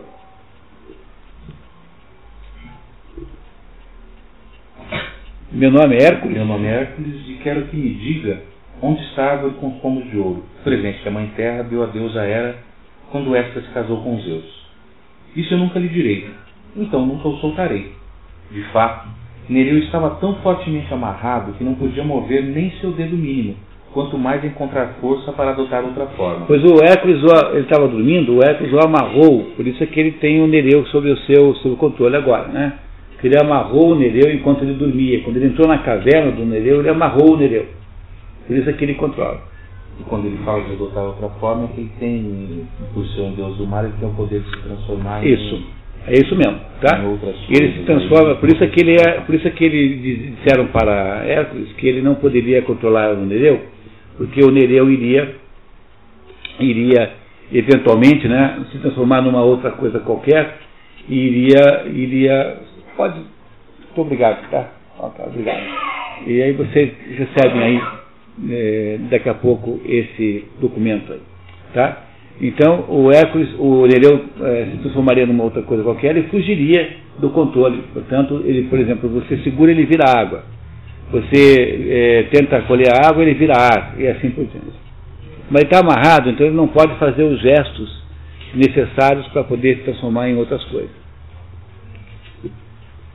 Você encontrará a árvore que procura, disse a Hércules, no jardim das Hespérides, nos confins do mundo, onde Atlas, irmão de Prometeu, suporta a abóbada celeste sobre os ombros. Mas será impossível pegar as maçãs, ele informou. porque a macieira é guardada por Labão, um horrendo dragão de cem cabeças, e você não conseguirá pegá-lo dormindo, como fez comigo, pois ele nunca adormece com suas cem cabeças ao mesmo tempo, só metade delas de cada vez. Vagando pelas montanhas, Hércules ouviu gemidos terríveis que vinham de longe. Parou a escutá-los atentamente. Não havia dúvida. Alguém sofria mais dolorosa tortura e precisava de ajuda. Depois, mais estranho ainda, o herói ouviu vozes femininas chamando seu nome. Caminhou em direção a elas, mas era poucos passos apenas e algo terrível se colocou à sua frente. O titã Prometeu, o mais fiel amigo dos homens, suspenso por correntes pregadas numa rocha, experimentava torturas horrendas e infinitas. Uma enorme águia mergulhava do céu e com seu cruel bico escancarado arremetia-se contra o corpo do Prometeu. Vocês conhecem essa história? A gente já leu essa história aqui o ano passado, né? Ou esse ano? O ano passado, né? Essa, essa história de Prometeu, Prometeu é um titã, mas não é um titã legítimo, é um titã de segunda geração. Ele é filho de um titã. É um titã, portanto, como por descendência e não legitimamente. Prometeu é um fulano que é o Prometeu é o fulano que tem que, que tem um irmão chamado Epimeteu. E a diferença do Prometeu para o seu irmão Epimeteu é que o Prometeu, antes de fazer as coisas, ele pensa no que ele faz, e o, Prometeu, o Epimeteu sempre faz as coisas depois pensa no que fez. Então esse, esse irmão do, do, do Prometeu recebeu, o Epimeteu, a incumbência do, de Zeus de distribuir para todos os animais terrestres alguma habilidade. Então deu a ele uma caixa de habilidades e ele saiu distribuindo. Então pegou o tigre e deu para o tigre a agilidade a velocidade, deu, pegou o elefante e deu para o elefante o tamanho, é a força, deu para a minhoca a capacidade de se esconder num buraco, deu para o, as formigas a capacidade de viver em grande quantidade, né? Isso. E foi fazendo. Então, como ele não planejou a distribuição daqueles benefícios, quando chegou na vez dos homens, que eram os últimos da fila, não sobrou nada. Não sobrou nada. E não sobrou nada, é, por que, que não sobrou nada? Porque, porque não, ele não, não, pensou, não planejou. E aí então ele não sabia o que fazer. Aí o Prometeu, para tentar remediar o problema, foi lá na ferraria de Hefesto. Hefesto é um, é um, é um, é um dos deuses do Olimpo. E roubou o fogo sagrado, que é o fogo da inteligência e do conhecimento, e deu para os homens. Quando Zeus descobriu que Prometeu tinha feito isso, ficou furioso e mandou prender Prometeu numa pedra no Cáucaso, aprendendo numa pedra, amarrado numa pedra, para permanecer ali prisioneiro daquela pedra o resto dos tempos, porque ele é, ele é Deus, portanto ele é imortal. O resto da vida ele ficaria ali preso. E para se vingar dos homens que tinham ficado espertos com o negócio da, do fogo sagrado, o que é que fez? O que é que fez Deus? Mandou a primeira mulher para a terra. A primeira mulher chamada Pandora, essa Pandora foi construída pelos deuses. Os deuses se reuniram e produziram uma mulher. Então um desenhou o rosto, outro desenhou as pernas, outro desenhou os seios, outro desenhou as mãos, etc, etc. Fizeram uma mulher, um ser chamado mulher, chamado Pandora, Pandora, não chama mulher, chama Pandora, que mandou para casar com Epimeteu, porque o Prometeu tinha dito assim, agora você não me faça mais nada, você já fez essa besteira, não fa... E, sobretudo, pelo amor de Deus, não aceite nenhum presente de, dos céus mais. Não aceite nenhuma incumbência dos céus. Olha que o Epimeteu, que não tinha juízo nenhum, e que nunca pensava antes e fazia antes para pensar depois, a hora que aparece a Pandora e quer casar com ele, ele topa correndo. Né? Como é, obviamente, de se esperar do sujeito como Epimeteu. E casa com a Pandora. Só que a Pandora trouxe na sua bagagem, no seu enxoval, uma caixinha, e nessa caixinha, então, havia todas as encrencas humanas, todos os tipos. E a Pandora, então, a hora que abre o seu baú, a sua caixinha, que é um baú, abre o seu baú, aquele baú de Pandora, né, ele espalha pelo mundo todos os problemas, porque Deus queria que, já que o homem ficou inteligente, também tivesse sarna para se coçar. E aí vocês veem que o responsável pelos males do mundo, o mal do mundo, quem é? A mulher, Pandora. Mas como eu expliquei para vocês no Gênesis, e os que estavam aqui hão de lembrar, a Pandora é exatamente igual à Eva do, da Bíblia. A Eva da Bíblia Pandora tem a mesma função. E eu contei para vocês no Gênesis que a Eva não é a primeira mulher de jeito nenhum. A primeira mulher é só você ler o Gênesis, não sou eu que estou dizendo, é Deus. Então vocês vão lá e leem o Gênesis e vai descobrir que antes da Eva já tinha mulher, porque aparece lá um momento, no segundo dia, em que, o terceiro dia, em que Deus faz assim, Deus, em que está escrito lá. E Deus criou homem e mulher, criou um homem que fazendo macho e fêmea. Logo, a Eva existia muito antes da a, a, mulher, existia muito antes da Eva. A Eva não é a primeira mulher, apesar das aparências enganosas disso. Ora, o que é que a Eva e a Pandora representam, simbolicamente? Tanto uma contra a outra representam o quê? Não a, a mulher em si própria, mas o desejo terreno, porque que é indiretamente simbolizado pela mulher, porque a mulher representa a terra, representa a mãe da terra. Então, o aspecto negativo do desejo é a Pandora. Quer dizer, a Pandora também, a Eva também é um componente do homem. E do mesmo modo que a Pandora também é um componente do homem. Ela não é uma mulher em si própria. Portanto, retificando o que eu disse, as mulheres estão completamente inocentes e não só não pioram o mundo, como o melhoram significativamente. Muito bem. Tá? Entenderam isso? Que a Pandora representa o mesmo, a mesma entidade que representa a Eva. Pandora e Eva são equivalentes nas duas histórias. Está claro isso agora, né? Não é isso? Então, esse Prometeu aí ficou preso lá porque Zeus ficou com raiva dele porque ele, ele, ele, desobedeceu uma ordem dele, e ele fica lá, porque esse Prometeu é um sujeito muito, muito assim, é, ele, como é que gente diria assim, ele se acha muito, e, e, ele queria chantagear Deus, Deus, né? Dizia que ele tinha um segredo sobre quem iria derrubar Zeus. E aí Zeus manda lá um emissário, que é o Hermes, perguntar para ele que história é essa. E como ele trata mal esse emissário, chama o Hermes, né? O Hermes é o emissário, né? Hermes para os gregos e Mercúrio para os, para os latinos. Chama o Hermes de empregadinho de Zeus. Então, como ele é mal criado com Hermes, aí vem aquela águia, manda-se aquela águia que todo o dia come o fígado de, de, de Prometeu e de noite o fígado se recupera, porque ele é imortal. No dia seguinte, ela passa o dia comendo o fígado e à noite então o fígado se recupera. É mais ou menos como é o dia a dia de trabalho de todo mundo. Passa um dia comendo seu fígado, de noite você, você descansa, recupera um pouco. Né? Tá vendo como a vida, não é a vida real, é assim? Não passa um dia roendo o seu fígado, passa um dia inteiro roendo o seu fígado, de noite você ainda recupera um pouquinho, para no dia seguinte ter, ser ruído de novo. Não é isso? Tá?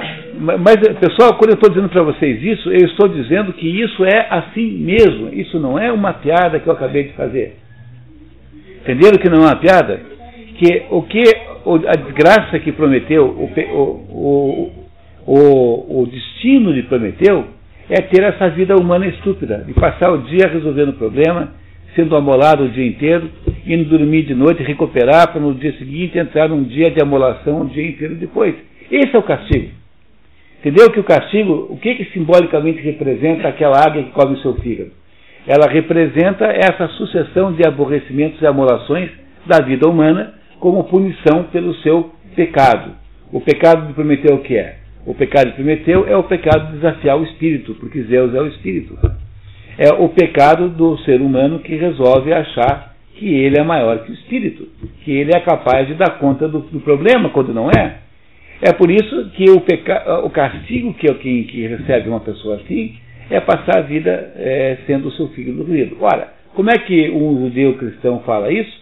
Diz que nós ganharemos o, o pão com o suor do nosso rosto. Mas é a mesma coisa. Vocês estão entendendo que tudo, no fundo, conta a mesma história? Que, no fundo, é tudo a mesma história? É só você ser capaz de ver simbolicamente, quando você sai da aparência das coisas ultrapassa o limiar da aparência e olha para um metro à frente, você descobre que todo mundo está falando da mesma coisa, que é tudo mais ou menos igual. É tudo parecido. A Pandora e a Eva são a mesma pessoa, só que elas não são a mulher, entenderam? Não são a mulher. Depois, logo em seguida, olha, no, nem todos tiveram Gênesis, né? Mas a gente lê o, o Gênesis desse jeito e há um monte de indicações que corroboram isso. Quer dizer, é uma porção de pontos ali que nos dizem que o que a Eva e a Pandora representam é o que? É o desejo ilegítimo. É o desejo humano das coisas da terra em excesso, independentemente do seu valor moral, das suas coisas do céu. Isso é que a Eva e a Pandora representam. Nós temos dentro de nós, sejamos homens ou mulheres, esse caráter Eva, que é o que caracteriza a nossa existência. Foi por isso que Deus criou Eva, porque se Deus tivesse criado Adão sem Eva, o homem, Adão o que, que é? Adão não é homem, Adão é homem e mulher ao mesmo tempo. Não porque seja andrógeno, mas Adão é um nome genérico em hebraico que representa ao mesmo tempo homem e mulher. Adão não é, é homem no sentido masculino da palavra. Adão representa simbolicamente o conjunto, esse conjunto mínimo que vem aí chamado homem e mulher. Isso aqui é Adão. Deus criou Eva, por quê? Porque se o homem fosse como os outros animais da criação, onde seria possível ter mérito na vida humana? Quer dizer, para que, que serviria essa vida humana? Se, qual é o mérito moral que tem o seu papagaio, por exemplo? O papagaio não tem mérito moral nenhum, ele fica ali, blá, blá, naquele jeitão, de vez em quando fala alguma coisa, come um alpiste, sei lá, uma banana que você dá para ele. A vida do papagaio é uma vida assim de viver conforme as circunstâncias da vida. Quando ele fala palavrão, não fala porque ele está querendo xingar você. Não tem, portanto, ele não tem meio de xingar você de verdade, porque ele não sabe o que é xingar ou o que não é xingar. Mas a vida do papagaio é uma vida moralmente neutra, não tem conteúdo moral nenhum. Ora, para você poder criar algum mérito no ser humano, o que é que você tem que fazer? Tem que criar alguma coisa que ele precisa combater, alguma coisa que ele tenha que vencer. E o que é que ele tem que vencer? É o desejo ilegítimo da carne, o desejo ilegítimo da terra. E o que é que é o desejo ilegítimo da terra? É Eva. Eva é o desejo ilegítimo da terra.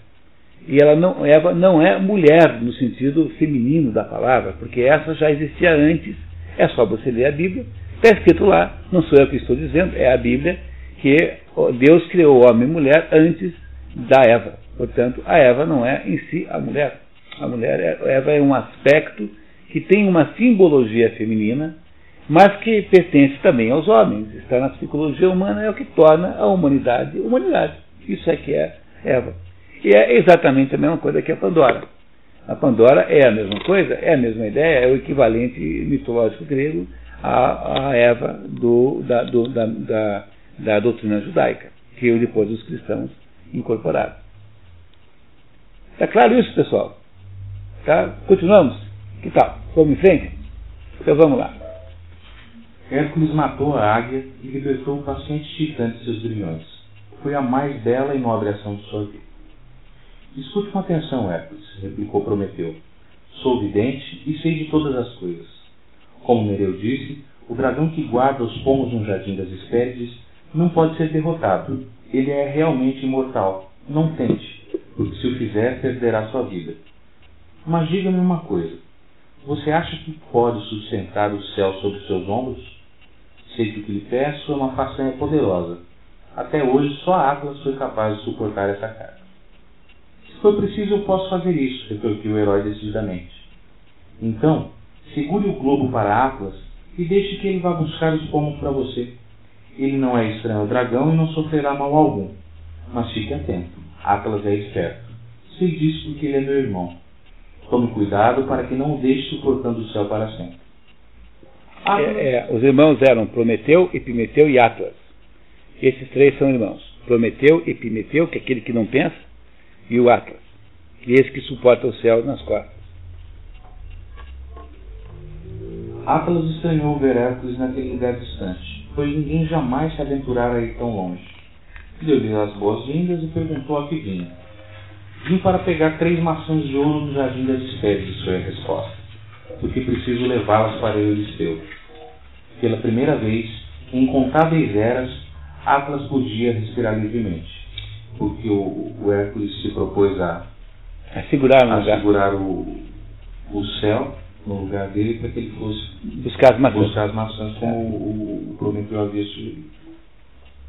Sentindo-se mais leve que um pássaro, disparou para o jardim das espécies, pisando no ar. Em pouco tempo estava de volta com as três maçãs de ouro que brilhavam ao sol, mas não estava com pressa para tomar seu posto. Tinha outro plano em mente. Ouça, Hércules, ele disse, por que eu mesmo não levo os pomos para Euristeu? Isso não vai tomar muito tempo e assim que eu voltar eu aliviarei de sua carga. O Hércules responde para ele. Leve os pombos, de qualquer modo. Eu até gosto de segurar esse peso, mas não quero machucar meus ombros. Você se incomodaria de segurar o céu por um momento, enquanto eu ponho uma almofada sobre eles? E sem desconfiar de nada, Atlas pôs os pombos no chão e levantou o globo, colocando de volta sobre os ombros. Hércules pegou os pomos e prosseguiu seu caminho, deixando Atlas com sua eterna carga. É, veja, o Prometeu era o espertalhão, o Epimeteu é o bobão que não pensa, e esse é burro mesmo, né? O terceiro irmão. O terceiro irmão é realmente um, né, uma, uma, uma anta, né? Você vê como foi piorando a família, né? Do Prometeu para o Epimeteu para o Atlas. Não é isso, né? É, muito bem. É, eu, eu acho que dava para falar uma manhã inteira sobre esse, é, esse textinho aqui, pessoal, porque a quantidade de simbologias é tão grande, tão grande, tão grande. Há uma enorme quantidade de coisas interessantes aqui. Mas o, o, o que é preciso a gente entender aí, para poder compreender o que é que se quer dizer nesse pedacinho aí, é que o, o que é que são os pomos, os pomos que o, o Hércules precisa buscar. Quer dizer, o pomo de ouro é uma, uma, alguma coisa que está é, associando duas outras coisas. É, o que, que, é um pomo? Um pomo é uma maçã. Né? Pomo é maçã, chama-se pomo, é a mesma coisa. Tanto é que em, em, francês, maçã fala pomme. Pomme é maçã em francês. Não é isso? E, em italiano, tomate se chama pomodoro. Pomodoro é maçã de ouro, porque os tomates no início lá eram, não eram vermelhos, eram dourados. Todos os tomates eram dourados. Depois que ficaram vermelhos com o desenvolvimento da. Mas eram, os tomates eram amarelos, não eram vermelhos. Por isso que chama-se pomodoro, tomate em italiano. Então, maçã é pomo. Mas o que é o pomo? Pomo é um fruto da terra. Portanto, pomo representa simbolicamente a terra. Mas o ouro o que é que representa? O ouro é o metal mais puro de todos, né? o metal superior a todos eles. Portanto, o ouro representa o céu. Então, o pomo é, de ouro, o que, que, é? Por que, que é logo o décimo primeiro é, Reparem que essa a, a, a, sequência dos trabalhos varia conforme o livro que você lê. Para esse aqui, eu peguei a sequência do Apolodoro, tá vendo? Está aqui escrito aí no, no, no, texto que vocês receberam. Tem aí, a, tem aí qual é o, o autor dessa sequência dos 12 trabalhos. Porque há outras sequências. Essa me parece ser a melhor, porque, entre outras coisas, nos diz o seguinte: que o que está acontecendo aí é que Hércules está quase no final seu, da sua sequência de trabalhos. O que, que, ele tem que buscar? Ele tem que fazer finalmente o quê? Buscar o pomo de, das Hespérides, que, aliás, ficam no final do mundo. Repare que fica longe, né? É no final do mundo. É uma maneira de dizer que Hércules está próximo de conseguir o quê? O troféu, que é a união do céu e da terra, que é a união, que é a recuperação da sua capacidade amorosa, ou seja, da capacidade de recuperação, de, de desvinculação da terra e da união com, com o céu novamente. Quer dizer, o pomo de Hespérides, esses três pomos, representam aí uma, uma, um troféu, uma espécie de símbolo de que as, as, as, as coisas estão, essas duas coisas estão associadas, contanto que Hércules consiga ir até o final do mundo fazer isso. Olha, o que é ir ao final do mundo?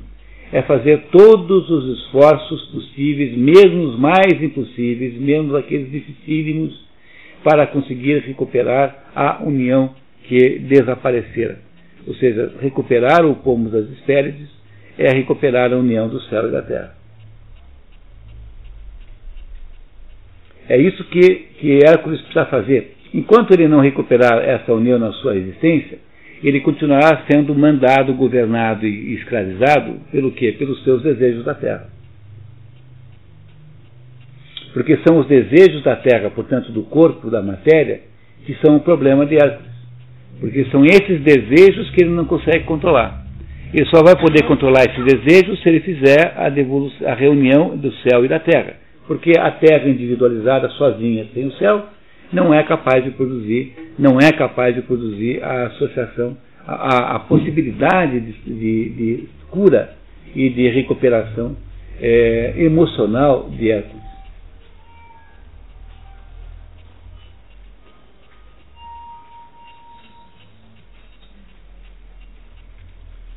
Então, feito isso, Hércules vai para o seu último trabalho, o mais difícil de todos, que é o trabalho de penetrar no fundo dos infernos e, e roubar o cachorro do diabo.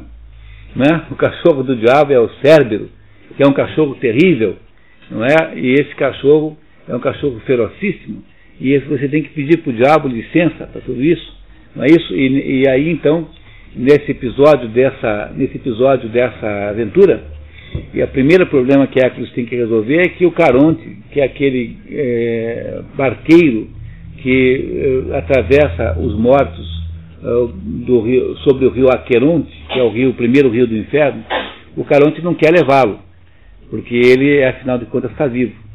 E ele então dá-lhe uma surra tão grande nesse Caronte, que esse Caronte teve que ser substituído seis meses por outro barqueiro para poder recuperar-se da surra que levou de Hércules que não está contado aqui nessa história aí, não está nesse livro aí, mas está em outras histórias. Vamos ler então o último trabalho? Por favor, Fábio. Décimo segundo trabalho, Cérbero. Após a entrega dos pomos, o herói foi chamado por Copreu, que lhe transmitiu as ordens de seu mestre para o último trabalho. Descer até o Hades e trazer-lhe Cérbero. É, esse Copreu é o, é o, é o, o arauto do Euristeu, Agora, o nome copreu, copreu significa fezes, copro, né? Da palavra copro, vem de copreu. Quer dizer, veja, não sou eu que estou implicando, vamos falar a verdade aqui.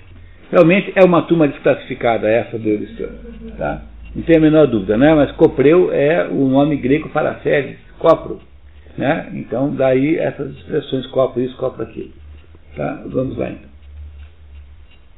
Cérbero, outro filho de Tifon e Equidna, portanto irmão do leão de Nemeia, da Hidra de Lerna, de Orpro, de Ladon e de muitos outros monstros horrendos. Todos irmãos, está vendo como funciona o campo mórfico? Estou falando. Que é o mal de família. Esse, entendeu? Esse negócio de mal de família é campo mórfico.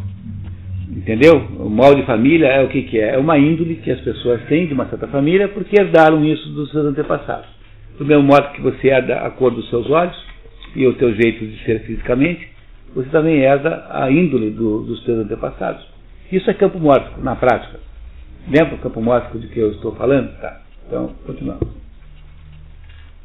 Era um cão com três cabeças, circundadas por uma massa de serpentes sibilantes. No fim de sua cauda havia uma cabeça de dragão. Cérbero era imortal e guardava os portões do Hades com uma vigilância permanente, para que nenhum morto escapasse e retomasse a superfície. É, Hades é tanto o nome que os gregos dão para o inferno, quanto o próprio nome do guardião do inferno. Tá? Hades, Hades para os gregos e para os, para os, os uh, romanos é, é, é, Plutão.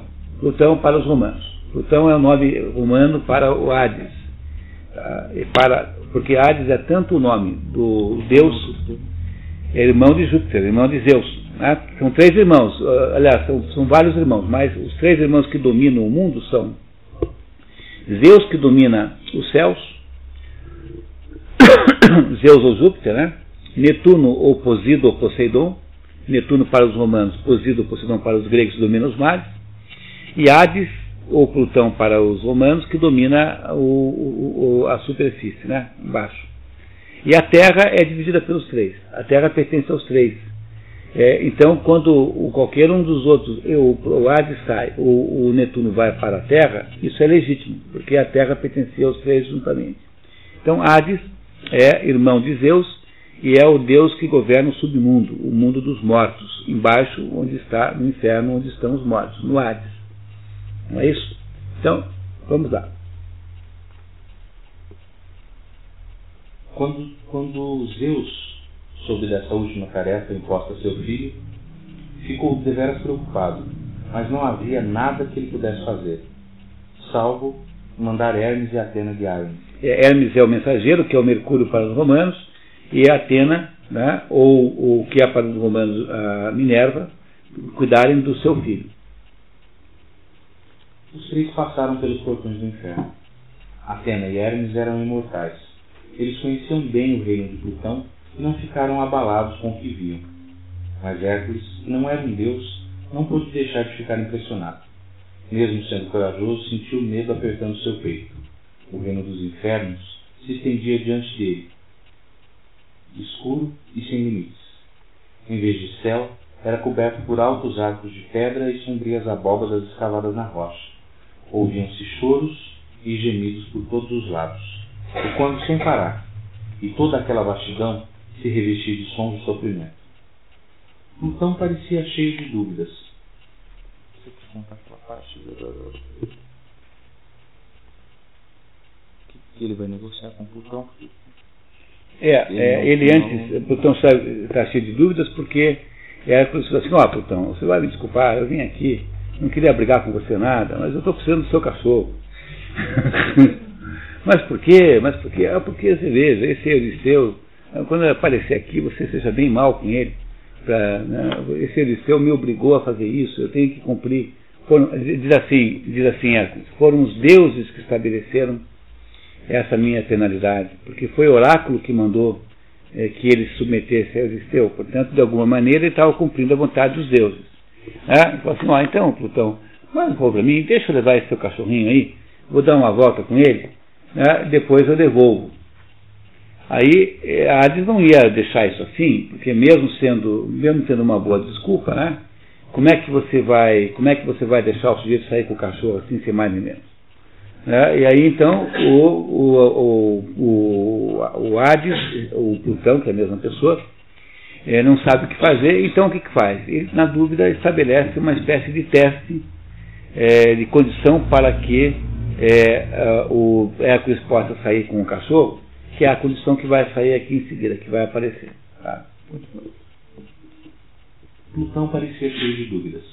Como poderia deixar que o guardião do inferno fosse lá para cima, ao mundo dos vivos? Jamais ouviram uma coisa dessas. Mas Perséfone olhou para o marido com um ar tão suplicante que, depois de pensar muito, Plutão disse finalmente: Muito bem, pode levar o animal, mas só se puder dominá-lo sem usar suas armas. Perséfone é a mulher de Hades, coitadinha da Perséfone. Essa é uma das criaturas mais infelizes de todas, porque ela era uma mocinha aí, uma, bonitinha, tal, vivendo a sua própria vida, e o Hades a sequestrou, sequestrou a Perséfone e levou para o fundo dos infernos para servir de mulher dele. E o, quando Zeus descobriu que a, ela tinha sido sequestrada, aí então ele, ele interfere com o irmão, né, falou, que é isso? Você sequestrou a moça, que pouca vergonha, não sei o quê. Né? Ele interfere com, na, naquele, naquele assunto mas ela não podia mais ser resgatada porque ela havia comido uma fruta chamada romã, que de todas as frutas que existem, a romã é a maior, a fruta que tem o maior, maior, os maiores sentidos é, simbólicos. É a fruta mais simbólica de todas. Há diversos sentidos simbólicos para essa fruta chamada romã, que é uma fruta pouco comum, né? A gente não encontra por aí facilmente romã no supermercado, quase nunca encontra. Mas é uma fruta muito boa, muito gostosa, cheia de significados simbólicos. E como ela já havia comido uma fruta romã, ela não podia mais desvincular-se do inferno. Aí então os Deus conseguem no máximo que ela fique seis meses no inferno e seis meses na, na, na, na terra. Seis meses no inferno, seis meses na terra. Seis meses no inferno, seis meses na terra. Não é mais ou menos assim que às vezes a vida da gente é? Né? A vida da gente não é uma ciclotimia entre coisas boas e coisas ruins? não é uma coisa cíclica que substitui uma coisa pela outra? Então, somos todos perséfones, sem sabermos. Compreendendo que não tem nada disso gratuito, que tudo isso explica a nossa vida, que tudo isso está aí para nos explicar a nossa existência, a nossa vida. E a Perséfone, então, coitada, né? Estava lá no inferno, naquele ambiente infernal, né? aquele ambiente quente, né? Tal. Ela intercede a favor de Hércules e aí então o Hades cria essa condição para que ele possa sair com o cachorro. Ah, vamos vendo. Assim que César viu Hércules se aproximando dos portões do inferno, atacou-o. Ele deixara o herói entrar, mas isso não significava que o deixaria sair.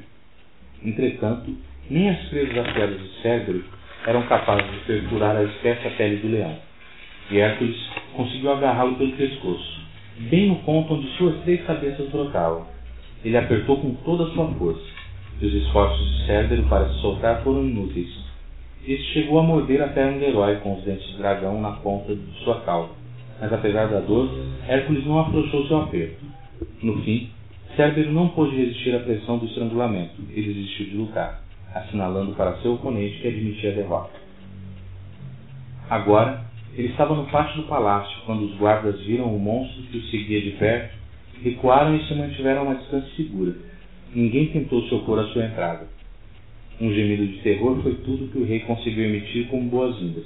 Tão grande foi seu medo que saltou para dentro de uma grande ânfora de barro, a mesma na qual se escondera quando viu o javali de Erimanto.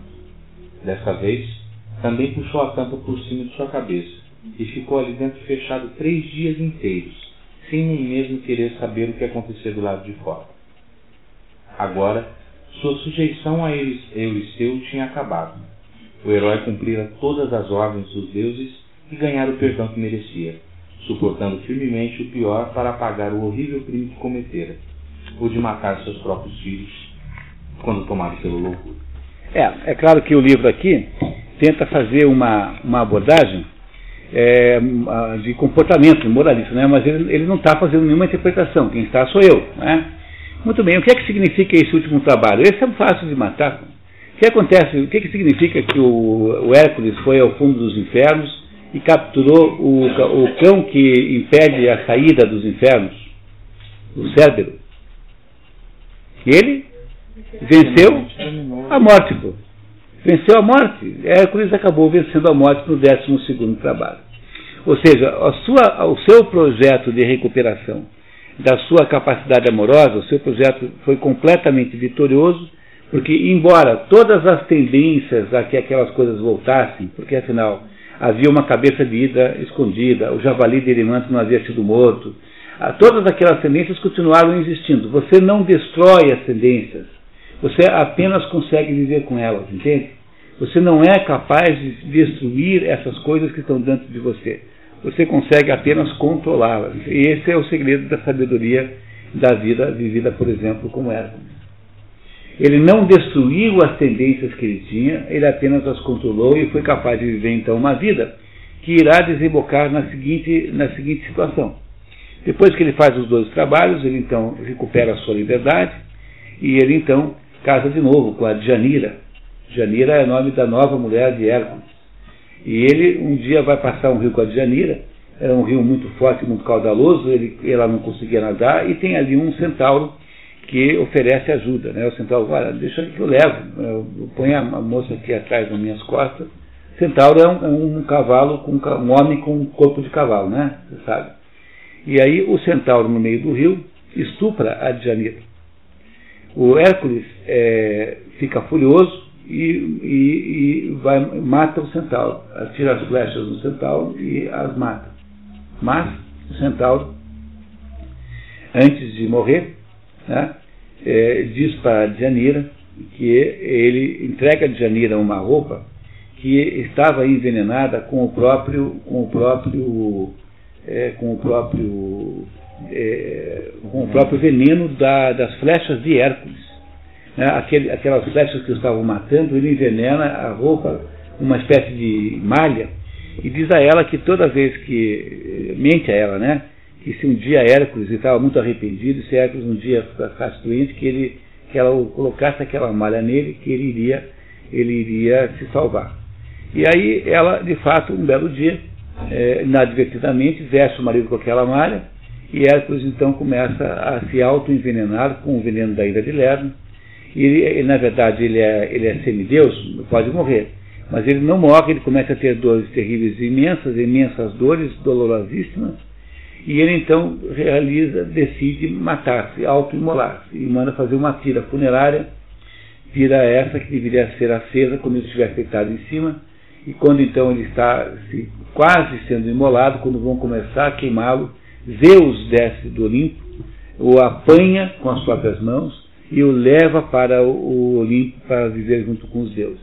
Ou seja, Hércules, depois de fazer esse esforço todo, consegue transformar-se e também é aceito nos deuses, pelos deuses como um igual. Ele sublimou completamente os seus desejos ilegítimos. Foi capaz de sublimar os desejos ilegítimos e construir para ele um status como se ele fosse um próprio Deus. É como se ele tivesse transformado num próprio Deus, num Deus como os outros deuses, embora ele não fosse Deus. E ele, no, no, então, aí no, lá no, no, no, no Olimpo, é, ele, ele ficará até o fim dos seus tempos, ou seja, até a, a eternidade. Essa é a história de Eros. Não é bonita essa história? Pois não, Inês?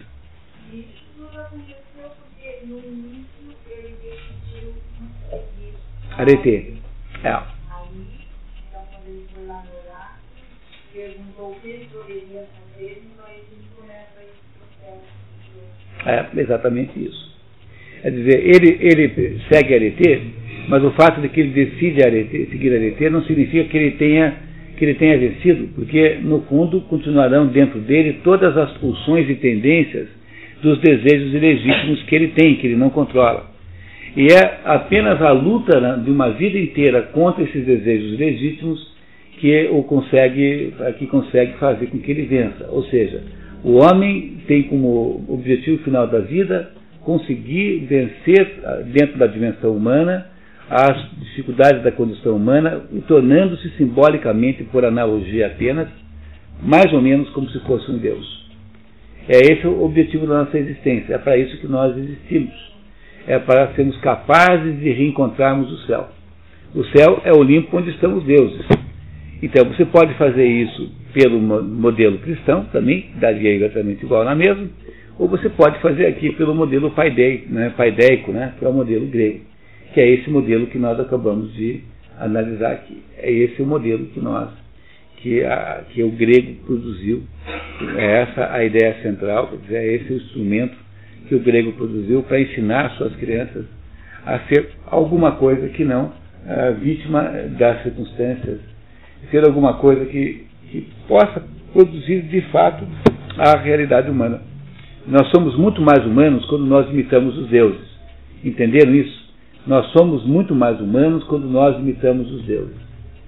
A, a hipótese de sermos humanos apenas na nossa esfera humana é uma, uma hipótese de, de, de é, nós estamos desistindo da nossa possibilidade de realização. Ou seja, nós estamos recuando ontologicamente, se quiserem usar um termo filosófico, nós estamos abandonando a possibilidade da redenção humana. Só é possível a redenção humana, essa que Hércules teve, se ele for capaz de fazer, lutar a verdadeira batalha. E essa batalha se luta por, por, por meio de 12 grandes provações. Haveria alguma coisa mais educacional do que isso?